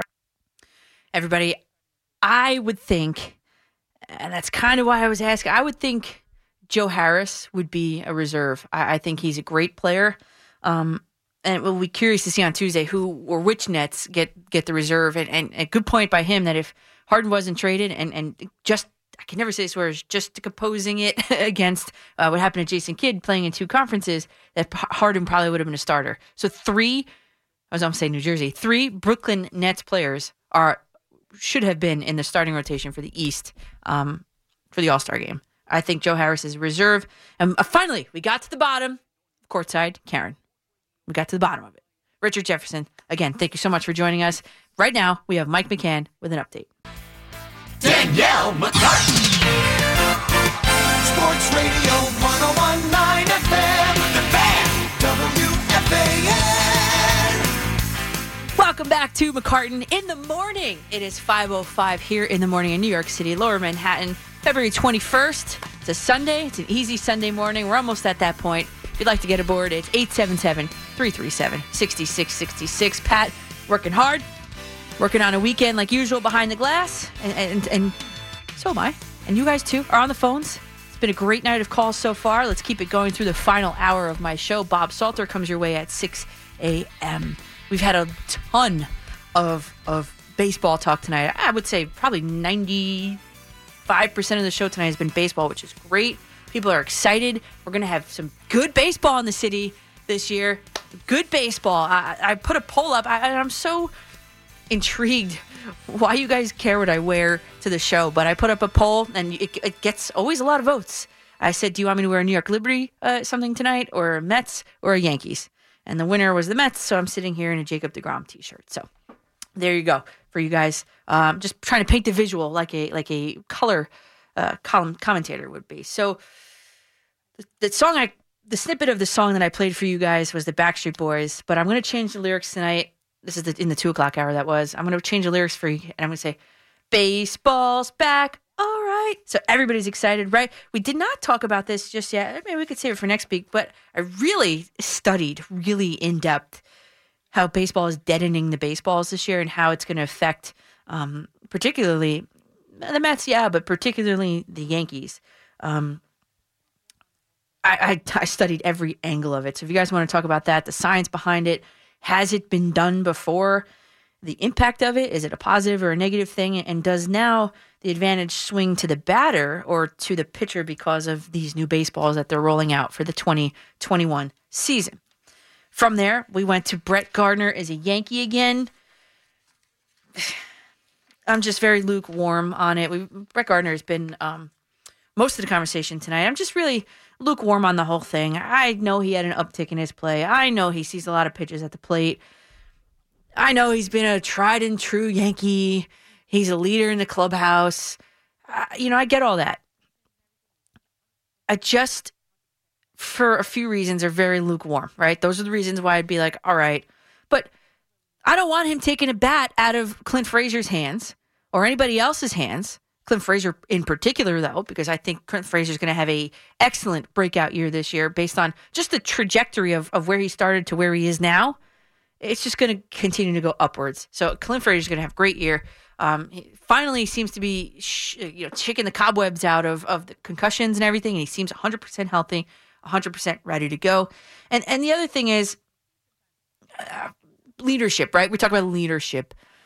Just because you're 38 years old sure, you're a leader, right? But just because you're younger, it doesn't mean you can't also lead.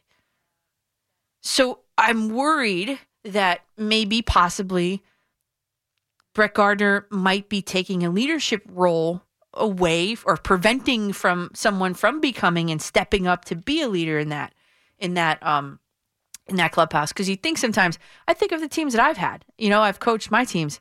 Just because you're a senior, it doesn't mean you are um, a leader. You're not a senior leader. And we can talk about Zach Wilson too. Um, that his team voted for him, you know, voted for eight captains, and he wasn't one of them. And then they, in my opinion, you know, this whole leadership council, whatever. But that's besides the point. So what I'm saying is, I just think that the Yankees, their need for a starting pitching arm exceed for me exceeded their need to bring Brett Gardner back. And I know it's not an even exchange by any means. I know that a guy like Tanaka would cost more than obviously Brett Gardner would cost. I'm not I'm not I'm not dumb, obviously, right? I think you guys know that, but I think if the Yankees configured their roster in a way that they prioritize bringing uh, in or back a starting pitcher over resign or, resigning Gardner and going out and get Wilson, I think the Yankees would have been in a better position. I think they've got, you know, I don't want to say uh, an excess of outfielders, but they've they've added a guy like Greg Allen, Jay Bruce, Derek Dietrich. There's your depth. There's your outfield depth. And don't forget, Aaron Hicks is coming back too. Don't forget that. And we also talked a little bit about how okay, well, he could be a fill-in player for uh, Aaron Judge and Giancarlo Stanton when they get hurt. Well, first of all, Giancarlo Stanton isn't going to see much of left field, uh, uh, much of the outfield, right? You know, it's going to be Frazier in left, uh, Hicks in center, Judge in right. That that's your starting outfield. Okay, Stanton is a designated hitter, but we we talked about how I think that because they've introduced him, them and a couple other guys like Luke Voit have introduced yoga into their repertoire of training that because they've done that yoga stretches out the muscles you know the whole thing for the fir- like for the first time they're changing up their their their program for the first time they're still going to be big they're six eight six seven you know but for the first time they they are not coming to camp built like linebackers. And in a game like baseball and softball, you have to be flexible. You know, the the torque created when when you swing a bat. Oblique injuries. Did we not see an oblique injury with with Aaron Judge? So if you're if you are um uh being the the muscles are more malleable with incorporating yoga into it. So I would be very curious to see because you know they say that saying is uh what's the saying if you do the same thing over and over and expect different results, you're crazy. So by changing it up, it can't be a bad thing. So I'm excited to see that. And of course, you know, Aaron Judge is, is looking for a payday. You know that. And, but it's a willingness to change and adapt. So I, am open to it. I hope it works out for them. I hope uh, Aaron Judge never comes off the field. you know? Uh, and another thing about this Brett Gardner deal, uh, one of the articles I read, and I can't remember because I read so many, but um, I should have written it down, but I didn't. But apparently, the Brett Gardner deal was on the table for weeks. So, does that mean no one wanted him? Did he not have any other better, more lucrative offers? Right? Eh, so, that also raises the secondary question of did the Yankees overpay for him? Because if it was the only offer, how would you know? You know? So I'm thinking that one, nobody wanted him, and two, or two, no one wanted to pay him the what is it, the four million dollars that he got, one year deal.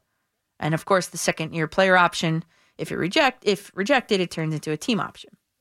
And we also talked in Yankee Land about Domingo Germán, The whole timeline of of the craziness, the drama, the the telenovela that's happening with him and, and the ownership and and not um, not the ownership, the GM, the manager, bench coach, everybody's involved, right? Then he, he posts another cryptic message to Instagram saying in Spanish, everything is over.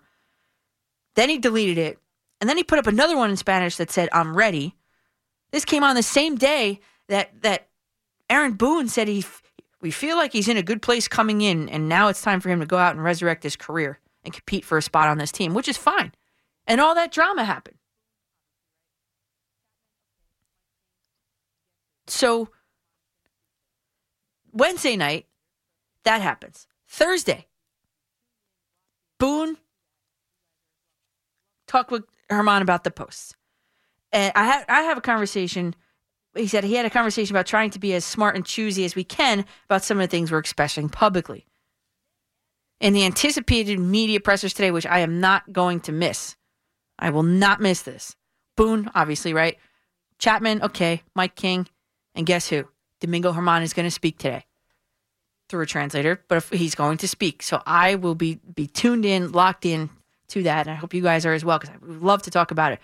So because Aaron Boone then says, "Oh, the messages were taken out of context, a little bit overblown." Absolutely not. Is your head spinning? Because mine is, right? Then add the fact that Zach Britton was asked about the situation in one of his pressers.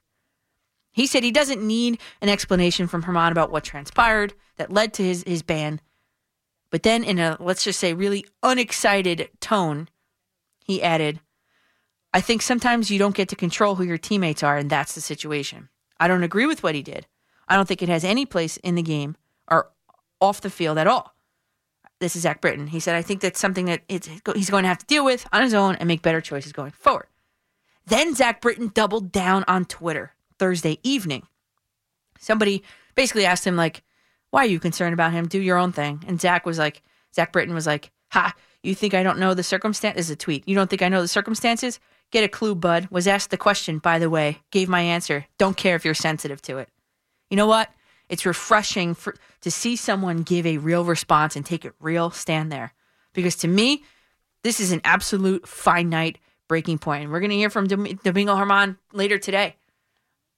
But one, you've got this Germán who, who he's not f- figured it out yet since he's still posting these cryptic messages, then taking them down, then reversing course, redacting them, putting up new ones. Two, there is an inflection point in this clubhouse that will hopefully be addressed later today, created by Zach Britton by publicly on Twitter, doubling down on condemning the behavior, and rightfully so. And then three, I think that the player is now making the manager look a little foolish because when Boone says the guy's ready to go, he's back at it, and then he's got to have to have a conversation with him about the use of social media on the same day that he came out and said that. Let me tell you something. This is a 28 year old man. I have this conversation about how to act on social media with my 14 year old athletes on day one of the season before they've even opened a high school textbook.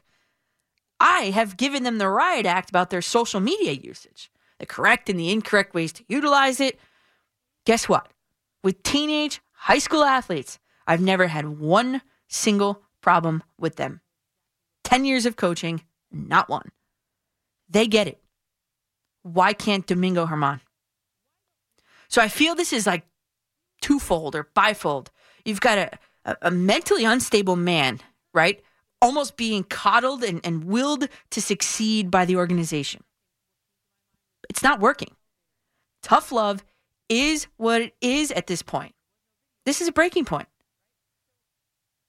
We, by the way, still don't even know exactly what happened. Why not? Does anybody ever wonder that? Why don't we know exactly what happened? We live in the age of information. We've seen the videos before. We've heard the witness testimony in other cases where there is no video.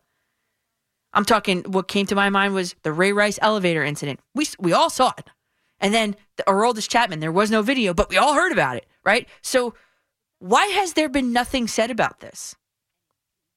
And then there is the other layer of social media usage by the athletes, because the other heavyweight bout is is across the across the town here. Noah Syndergaard versus Trevor Bauer roasting each other on Twitter, challenging them to what exactly? I don't know. Syndergaard challenged him too. He said, "You bring your drone and your mixtape, and it's a deal." Hashtag take a joke, bro. Bauer said, "You got yourself a date." So I, I don't really know exactly what that means, but doesn't it add another level of excitement and engagement to the just even the average baseball fan, not even the LA or the Met fan, but but the average baseball fan? Because now you're excited to see. I hate when pitchers bat. But I am very curious right now to see once they step into the batter's box against each other, what's going to happen. And by the way, the first time that the Dodgers play the Mets is on, guess when? Friday, August 13th. So mark that down on your calendar, right? So I think these this kind of drama, especially the Syndergaard Bauer, is good. It's great for baseball. It's fun. It's clean. It's fun to me anyway engages people, fans of all different ages. And guess what? If you're not on Twitter, you didn't know what happened, it doesn't ruin the product on the field. So those are two guys that obviously know how to manipulate social media. Is it real? Might not be real, but does it matter? And B, is it good for baseball? And of course, Walker's a Met. The the drama that happened at the, the Vegas Golden Knights game uh, with the ice, Golden Knights um, and Colorado Avalanche game with the ice. I love the outdoor games. I, I do. I love uh, I love watching it, and I think it engages the, again the casual fan, and I think uh, that's always a good thing when you engage the casual fans. The diehards are always going to be there. But I, I, I read, I'm pretty sure I saw that they were going to use our, our favorite, our, we all talk about how we love the 8K camera. I didn't see it. I didn't see the usage of it, but maybe in all the, the, the chaoticness, uh, the chaos. I don't know, they forgot to use it or something, but I did see the drone footage. But how beautiful is Lake Tahoe? I've never been there. But again, that's like the Google searches for Lake Tahoe probably went up a million times, you know? So I think Taijuan Walker is a good fit for the Mets, by the way. Uh, we could talk about that in a second. And also the quarterback carousel. Obviously, you know, Carson Wentz went to Indianapolis. And uh, if you flip the script, right, were, if the Jets were offered a third and a conditional second round for Sam Darnold, would you do it? Still no deal for me. Use the draft capital to build the team the right way. You've got four first round draft picks over the next two drafts, and that can address all of the premium positions offensive line, uh, edge rusher, cornerback, and then you have like a luxury pick.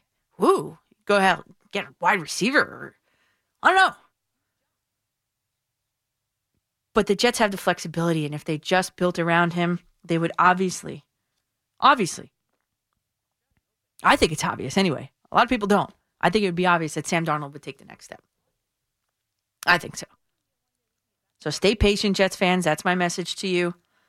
I think Carson Wentz. Someone called earlier. Do you think Carson Wentz is going to have a, a good season in, in with the Colts? Yes, of course. The guy is hell bent on proving that he could do the job. Of course, he, he- of course, he's got motivation. And we're watching the the Australian Open on TV right now. There are a lot of fans in the stands, a ton. Hopefully, uh, one day we can get back to that. And they're not cardboard cutouts. I, I'm like watching this as I'm talking here. They're not. They're moving. so there's a lot of fans in the stands at the, at the Australian Open here. Cool. I can't wait to get back to a game.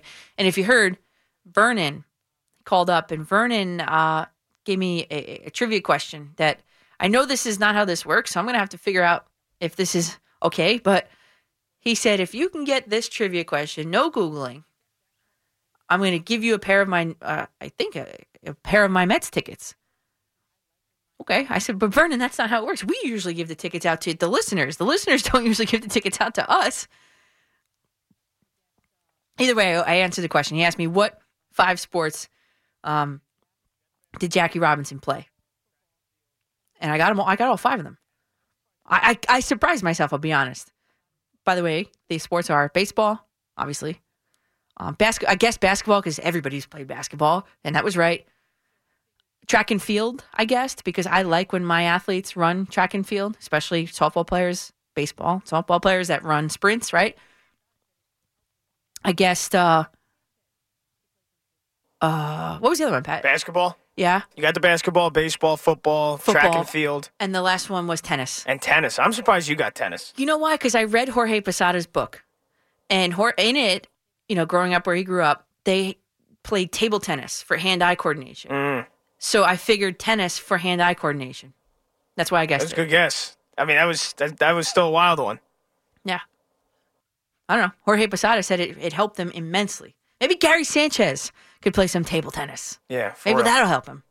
I'm not a Sanchez hater though, so I'm I, I- I don't want to slander Gary any more than any everybody else does. Yeah, no, I, I always approach it as like, how can we help him? Like that would be something that could help him. Table tennis. I think he's gonna have a big year. I hope so. That's a whole nother can of worms. Gonna do. We can do that. 877 337 6666. Danielle McCartan on the fan with you until 6 a.m. on this Sunday morning. The Nets West Coast road trip wraps up tonight against the Clippers. Game time is 8.05 with our coverage underway at 7.45. This is Chris Carino. I'll join you with Tim Capstraw for all the action exclusively on The Fan. Sports Radio 1019 WFAN FM and streaming on your smart speaker, mobile device, laptop, and tablet at WFAN.com.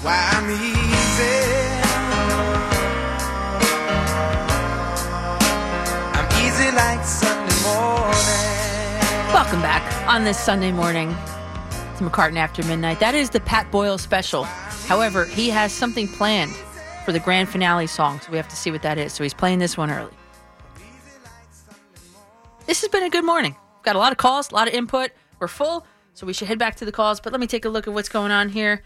Wow, we've got a mishmash of things. Wow. Okay. Uh, I guess we just ended up talking about Sam Darnold and uh, how I think if you built around him, you'll see what he can do. You have a head coach that knows what he's doing. You'll see what he can do. I think there's plenty of upside for Sam Darnold. Plenty. He has regressed every single season. So it's time for him to be elevated again. And he can do that. The Jets have a ton of cap space, they have a ton of draft capital. That's going to be a brand new team. Wayne Chrebet told you on this show. Everybody's playing for their jobs. Everybody knows not there a lot of them are not going to be back. It's going to be a brand new team coming out. So I'd be curious to see what the new look Jets are going to be. Let's go to Paul in Floral Park. You're on the fan. How are you, Danielle? Good, Paul. Nice How are you? to talk to you again. All right, good. Yeah, yeah. Sammy Donald. So let's uh, let's give him another chance. Yes. This this is the last year of his contract, right? Yeah, he's got the fifth year rookie op- deal? Yeah, right. Say say that again. He's got the fifth year option, which would be about twenty five million dollars. But yeah, they're paying him Okay. rookie money now. Right, right, right. Okay, okay. Uh, Brett Gardner. Yeah. Uh, so this would be the last call uh, because the, we can't go on forever. It's time for Clint uh, Clint Frazier. Yep, You that's know, it. We got to see what what he can do. Let the kids play. Uh, yeah, yeah. Uh, Gary Sanchez. Uh, you know, there's only so far that we can we can go to uh, motivating him. You know, the rest has to come from him. If he doesn't do it, it ain't, it, it ain't gonna happen. You know, he can be sticking around for too much longer. Yeah, you know, I, I don't know if it's a question of motivation. I think he's motivated. I do.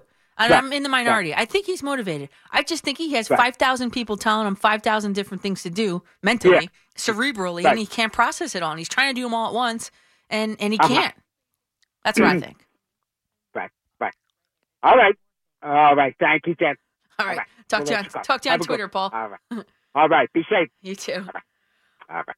Um, that's the thing. Like, everybody likes to to crap on Gary Sanchez, right? Like, oh, he sucks.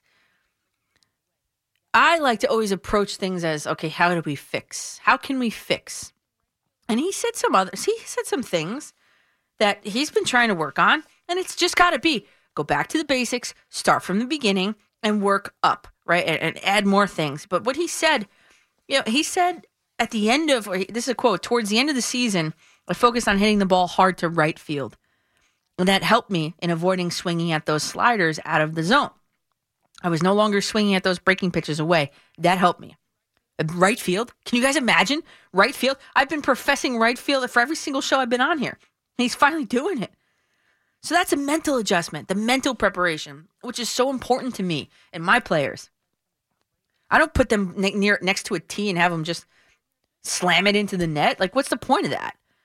I have them, the ones that buy into what I'm doing, I have them envisioning. I have them moving up in the box to simulate the being the ball being deeper into the zone to go to right field. You know, it's it's always a cerebral thing. It's always a mental thing that I'm working on with my players. Physical mistakes are going to happen, right? But mental errors, if you can really squash all of them, like from the Tom Brady school of thought, there should be zero mental errors, then there should be. Then you then you're working with something. But I love that he, made that adjustment at least. So listen, he's uh, hopefully hit rock bottom. I don't know if there's any worse you can do. And we didn't even talk yet about Robinson Chirinos coming in. That's going to be a major kick in the butt to Gary Sanchez to get it in gear. And that's the Gerrit Cole effect. We've talked about the Gerrit Cole effect on here before. He likes pitching Higo- Higashioka over Gary Sanchez. I would too. And then you got Chirinos coming in, who worked with him in uh, in Houston. The 2019, the Cole Chirinos connection I wrote is real. They worked together for 68 and two thirds innings.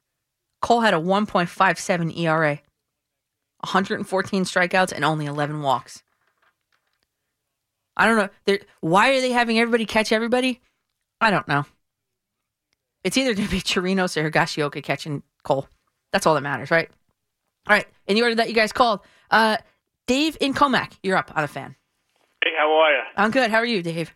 Oh, let's see. It's the same old story for the Islanders. Two out of those three goals for Alama standing too far out of the net. The Islanders should have won that game. A better effort with regard to the scores, but they still didn't win, and I blame it on on Verlama because to uh, if you look at the highlights on YouTube, Mm-hmm. you'll see that uh, he's too far out of the net, and the other team's got a wide open net on Yeah. two of the goals. It's just frustrating, right? It's it's frustrating because that game was in reach. Right. Or should I have been in reach. But it's uh, they did the same thing uh, the la- you know last week on a few of the games that they lost. Valama, the same thing, and and it's funny, monkey see, monkey do with the Russian goaltender. He does the same thing. I wonder though that, that maybe that's how they're being coached, I mean, right? Well, then uh, Then it's then, wrong. uh, It's obviously maybe wrong. Trotz needs to go then. It's obviously wrong, but I, I don't I don't I, I could not I can't understand why they would both be doing it. You know what I'm saying? Like I've seen it on. You, No, I'm no. not making this up. Oh, no, I believe you. the Replays on YouTube. mm, no, I believe you. I'm just saying like what like trying to get to the reason of, of why. Like why are they doing that? Probably because maybe Trotz is uh, what they call a player's coach. He basically doesn't say anything, figuring they'll figure it out for themselves. Yeah. He doesn't want to upset the chemistry. But you know what? That's really a problem because uh, you can't do that in the playoffs, and that's how why they lost to Tampa Bay in the playoffs last year. The same thing. And not to Let's say that okay, they almost made it to what game six or game seven. Yeah, but they they probably would have won that series if if if Valama is not standing two or three feet out in front of the net Yeah. and leaving a wide open net for the Tampa Bay Lightning. yeah, and, and cutting down the angle on, on right, the and, shots. and you can't afford to give up goals because you don't have the scoring Yeah. to make up for them. Yeah. Uh, and you can't do run and gun with uh, Tampa Bay. They'll have you know they'll have you for supper basically. Yep. That's that's their specialty, really. But um, there was, but you know, uh, maybe they uh, trade and try and bring back the Tavares. But I, you know, No way. That would be a mutiny. that's what's missing. yeah. But still, you know, well, Bar- uh, Barzal does well. it all just goes back to well, why do you think Tavares left? Because the Islanders they've done nothing to improve that team.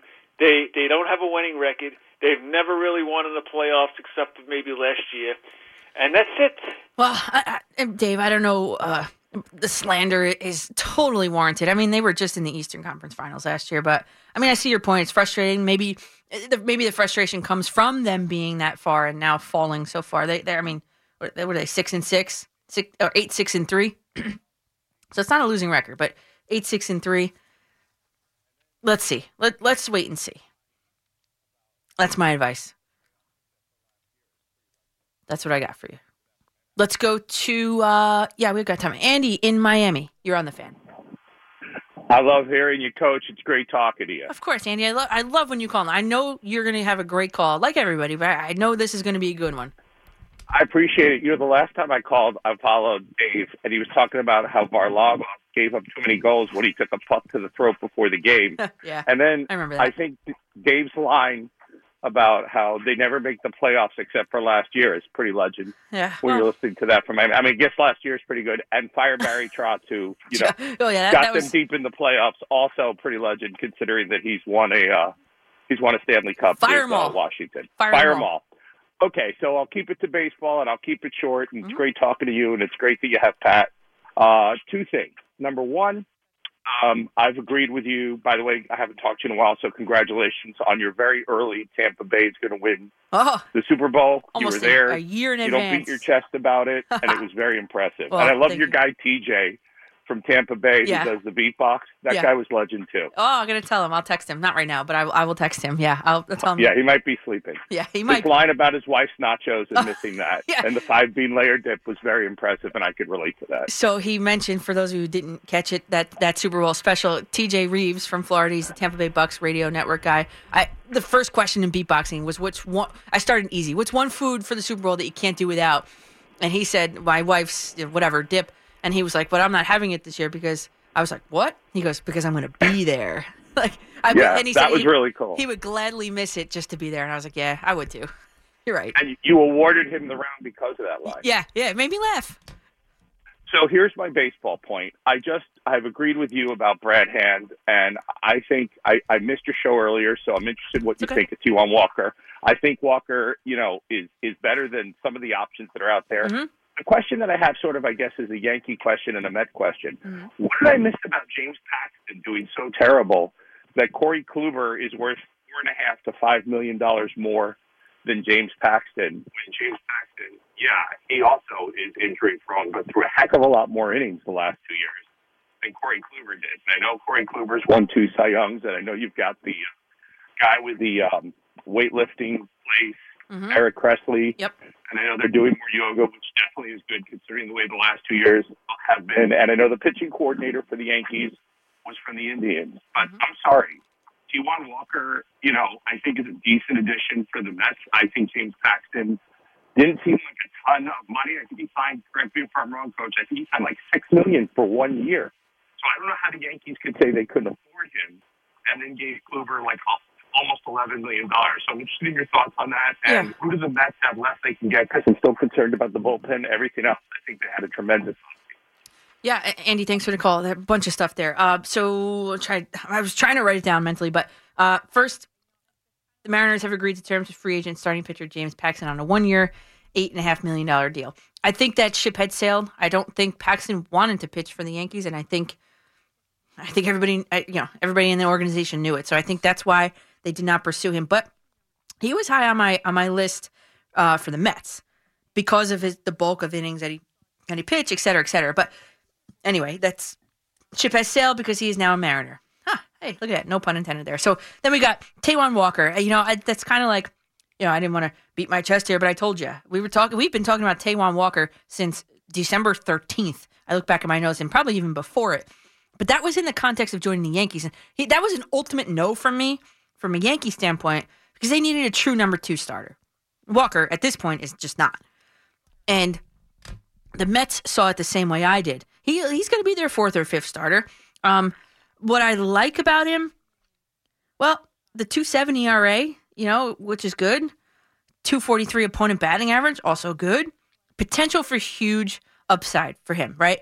I told you I would if I were the Mets. I told you this. Go back. I told you if I were the Mets, I would. I called it take a flyer. Take a flyer on him. And I know I didn't. I didn't um, come up with that saying on my own, but take a flyer on him coming off the surgery. I like the two year deal.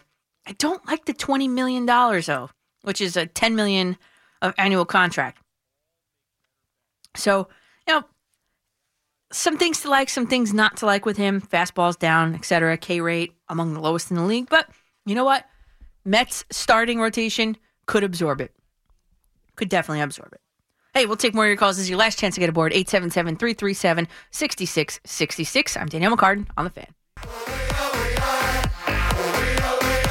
Join us tomorrow morning on Boomer and Gio. We got the Mets and Yankees in full force down in spring training, and of course the Knicks, the Nets, and all the hockey that Boomer can talk about. And an update on the Boomer and Gio boat parade going through the Great South Bay. Can't wait to talk about it, especially given the weather. 5 to 6 a.m.'s the warm up show. 6 to 10, we're all together right here on the fan. Party till we die!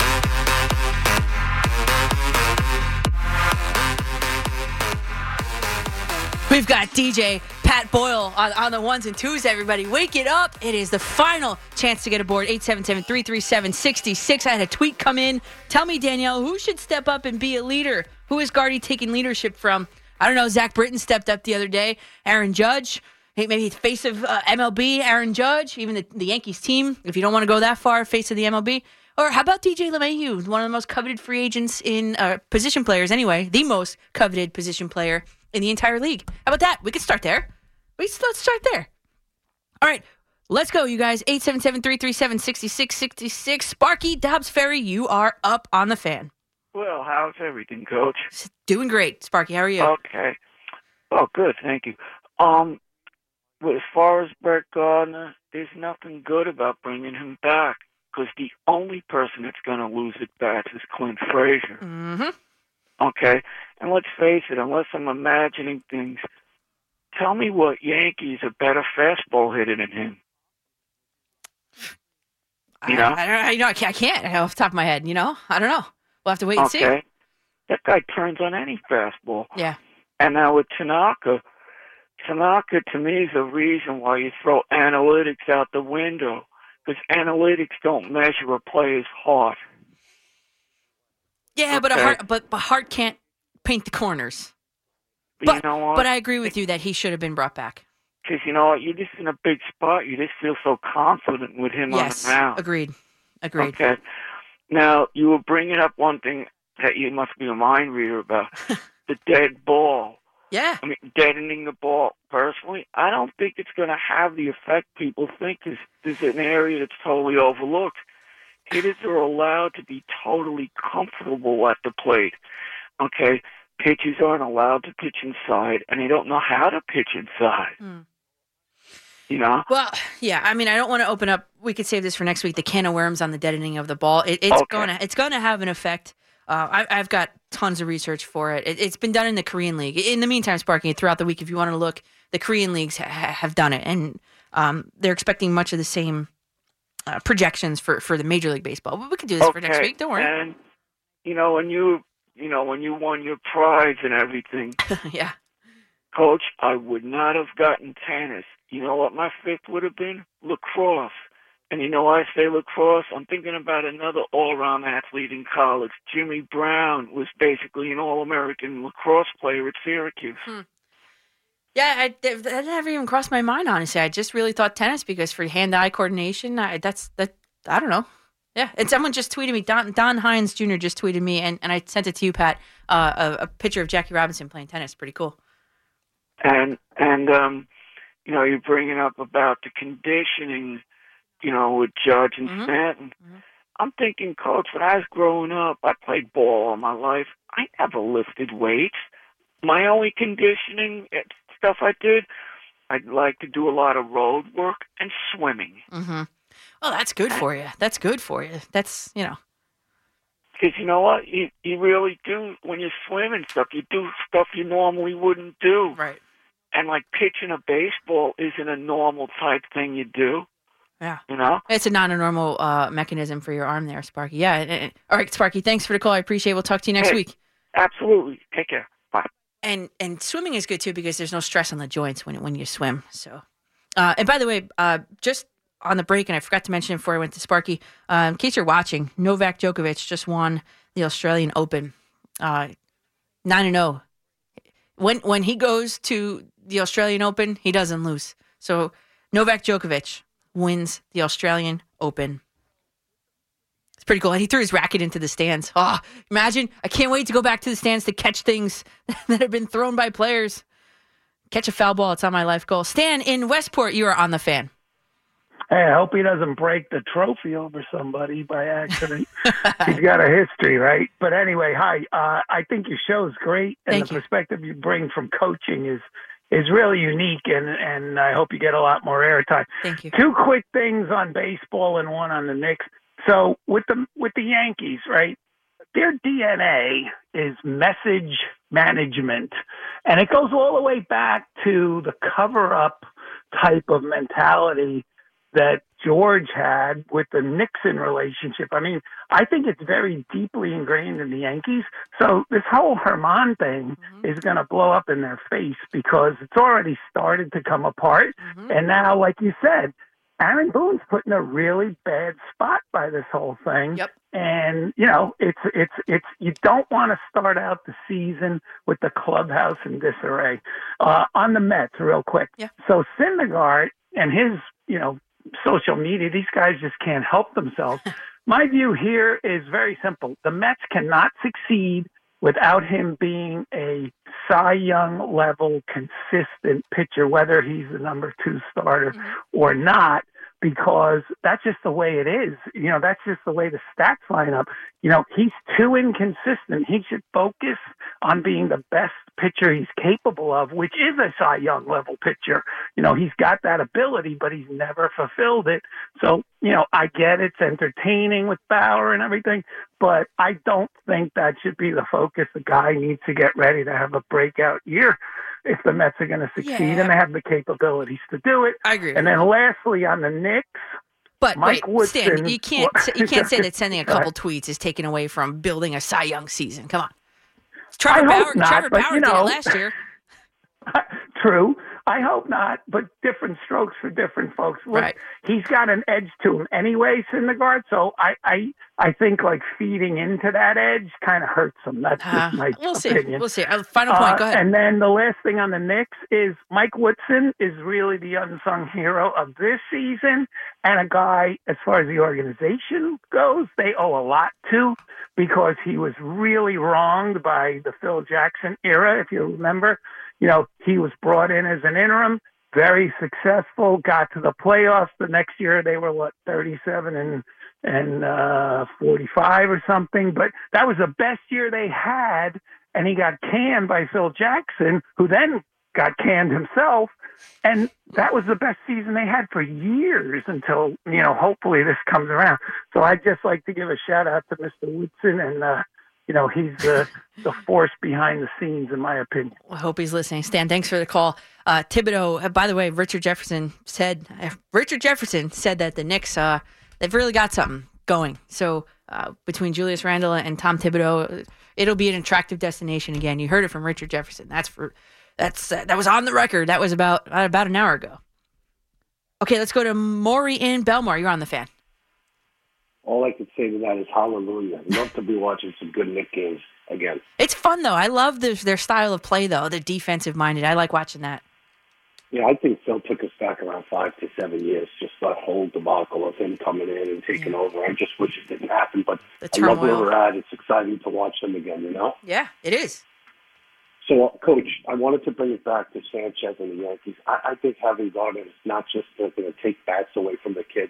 I think maybe sometimes plug him into center field, uh, you know, at some point, or maybe Yeah. move him over. You have him. He's great to be in the in, in the clubhouse, you know, banging the top of the the, the dugout. the I hate. I hated that. It- I'm sorry. I didn't like it at all. I know, but you know what? I think he was just trying to let the kids know to chill. This is just a game, and I, I don't know. I, you, you- To I don't chill? love that. I, think you, as a coach, probably don't love it at all. but I hated it. I just think having him is not such a bad thing. Uh, I'd rather pitching, but Yeah. it is what it is. Hey, listen, I enjoy listening to you. Keep up the great work, coach, and I enjoy your insight on some of your players and their sort of. Hey, no one. When I told them about social media, they listen. I mean, why can't some of these adults try and listen to sports today? It would make it such a better world. Yeah, yeah. I, I mean, just do what I can, you know. And, and I've never had a problem with it, so you know. awesome. I guess the message was strong enough. Yeah. Guess I scared him. Thank you again. Great show. yeah, thanks, Maury. Appreciate it. Yeah, I guess I scared him. I don't know. Let's go to. Oh, we can get probably two more. Mitch in East Windsor. You're on the fan. Morning, uh, Danielle. Good show. Well, thank you. With the Jets, it'd just be simple to keep Sam. You know, I'd rather see him go to Denver or San Francisco. But you can draft the best wide receiver, so I mean two, and then you get the best running back at 23. Yeah, but what?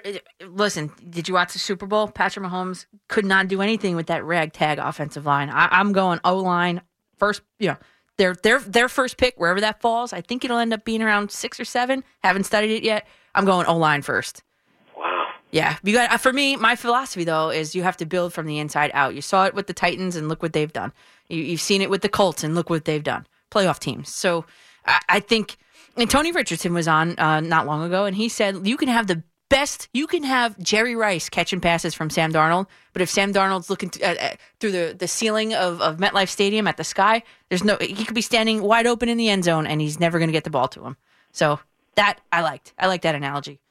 With the National League, I'm a Dodgers fan. That Bauer, I hope doesn't cost us Corey Seager and Clayton in next year's their free agency. But the National League's gotten so much better. I mean, the Padres, the Yeah. Mets making moves, Atlanta. Yep. Be some race. Yeah. What about the 14? We didn't even talk about the 14 year deal for Tatis. I mean, come on, that's a lot. It's long. Wow, I know. They, they, I guess they, that's that's on the cheap. They, finally, they're keeping their, their star talent. You like to see the small markets, even though there's like a couple million people in San Diego. Uh huh. Yeah. Something. Oh, thanks for taking my call and everything. Of course, Mitch. Thank you for picking up the phone. Um, you know, the one thing I'll tell a quick story, but that I was in San Diego talking to the Uber driver. I'm not to take a breath here, but I was talking to the Uber driver, and he was like, "Listen, um, you know, our window is closed. It, it sucks being in a small market because you know either the talent leaves or you have one good season, and that's kind of it. But I think that the signing of Tatis is trying to buck that trend." You know, we'll see. Make him make it. He, he makes that an attractive destination for for years to come, for exactly 14 years to come. So we'll see. I don't know, but that's just a thought from my Uber driver in San Diego when I went to uh, Petco Park. Let's go to John in Freehold. Looks like you're going to be closing us out tonight, John. Hey, good morning, Daniela. How are you? Uh, I'm in agreement with you. I'm I, I'm really enjoying the way the Knicks are playing this year, and I think it's a little premature for Worldwide West to try to uh, recruit Bradley Beal to get him over to the Knicks. Yeah. I, I just think, Yeah. yeah, you, you know what? It doesn't solve their number one need, which is a franchise point guard. Yes. To orchestrate the offense and get these guys the ball on the floor in their sweet spots to Yep. be most successful, and really break down and pressure the defense and get some easy baskets. Mm-hmm. That's their number one need uh, overall, for sure. And uh, of course, they need to improve their perimeter shooting as well. But uh, I, I'd rather have one more real solid draft. I, I really believe in the scouting department they have in place now in the front office. Quickley and Toppin, come on. Yeah, Quickley Toppin. You, you know, I, I really like what Randle's done. I think he's a core piece going forward. Yeah. And I don't want to disrupt that. I, I don't want to give up future assets in the way of draft picks and, and pick swaps and and and and, uh, and Julius Randle to bring Bradley Beal in. And then you're in the same boat that you were with Carmelo Anthony, where you've given up all these assets and you, you forfeited your salary cap flexibility. Yeah, right. And now you've got nobody to put around Bradley Beal and and and anybody else that you may have uh, remaining on the team. I I just think that, that that's a recipe for disaster. Yep. Like Bulls- said, bullseye. Just just be patient and do it the way that Golden State did it. Yep. You know, one more real solid draft, and then enhance the roster with free. You know, Victor Oladipo's been mentioned as well. Yeah. He's an unrestricted free agent at the end of the year. You could sign him for money. You don't have to give up any assets. Exactly. Yep. I'm not a I'm not a fan of him. He always gets hurt. I don't think he's a winner, winning player. I wouldn't go that direction. And Zach LaVine, if you really like Zach LaVine, wait two more years and sign him as a free agent. I'm not giving up assets right now. They're not, they're not good enough right now to, to do that. They're not in that position at this point. Exactly. John, bullseye, you nailed it there. And I think, well, first of all, well, I don't think, I'm looking at it. Bradley Beal set, set to make $34 million this season and 37 it looks like, just about for next season. That's a ton of cash. Okay. And so, and I think you can make that same exact parallel with the New York football Jets when you say, well, they're not in a position to give up draft capital. Stay away from Deshaun Watson. There's, there's, you know, he's, he's a good player. He's not a good player for the Jets. And th- there is the difference there, right? You cannot be giving up draft capital, selling the farm in order to bring him here and pay him all the money that he's going to be owed to be, to, and then what? What are you going to surround him with? It's going to be the same problem. And he's got an opt out uh, in the year uh, after the 2023 season, I think it is. So thanks to all the callers. Could not have done this without you guys. Great night tonight. I want some Mets tickets, by the way. I love coming here, talking to you all. If you missed any portion of the show, hit that radio.com rewind feature. At 340 was my first GM and head coach that I've ever joined the program. New York Liberty's GM Jonathan Kolb, head coach Walt Hopkins. Uh, 440, former New York Net, or New Jersey Net, and current Brooklyn Nets analyst on the YES Network, Richard Jefferson. While you're there, why don't you just go back to 2 a.m., listen to the whole thing while you're at it. Great job to Pat tonight. As always, DJ Pat Boyle on the ones and twos, Mike McCann on the updates. Bob Salter is up next. In the meantime, at Coach M-C-C-A-R-T-A-N on Twitter, Facebook.com slash Coach McCartan, and we will keep the conversation going throughout the week. I will see you in same bat time, same bat channel next week. Sports Radio 1019 FM. WFAN.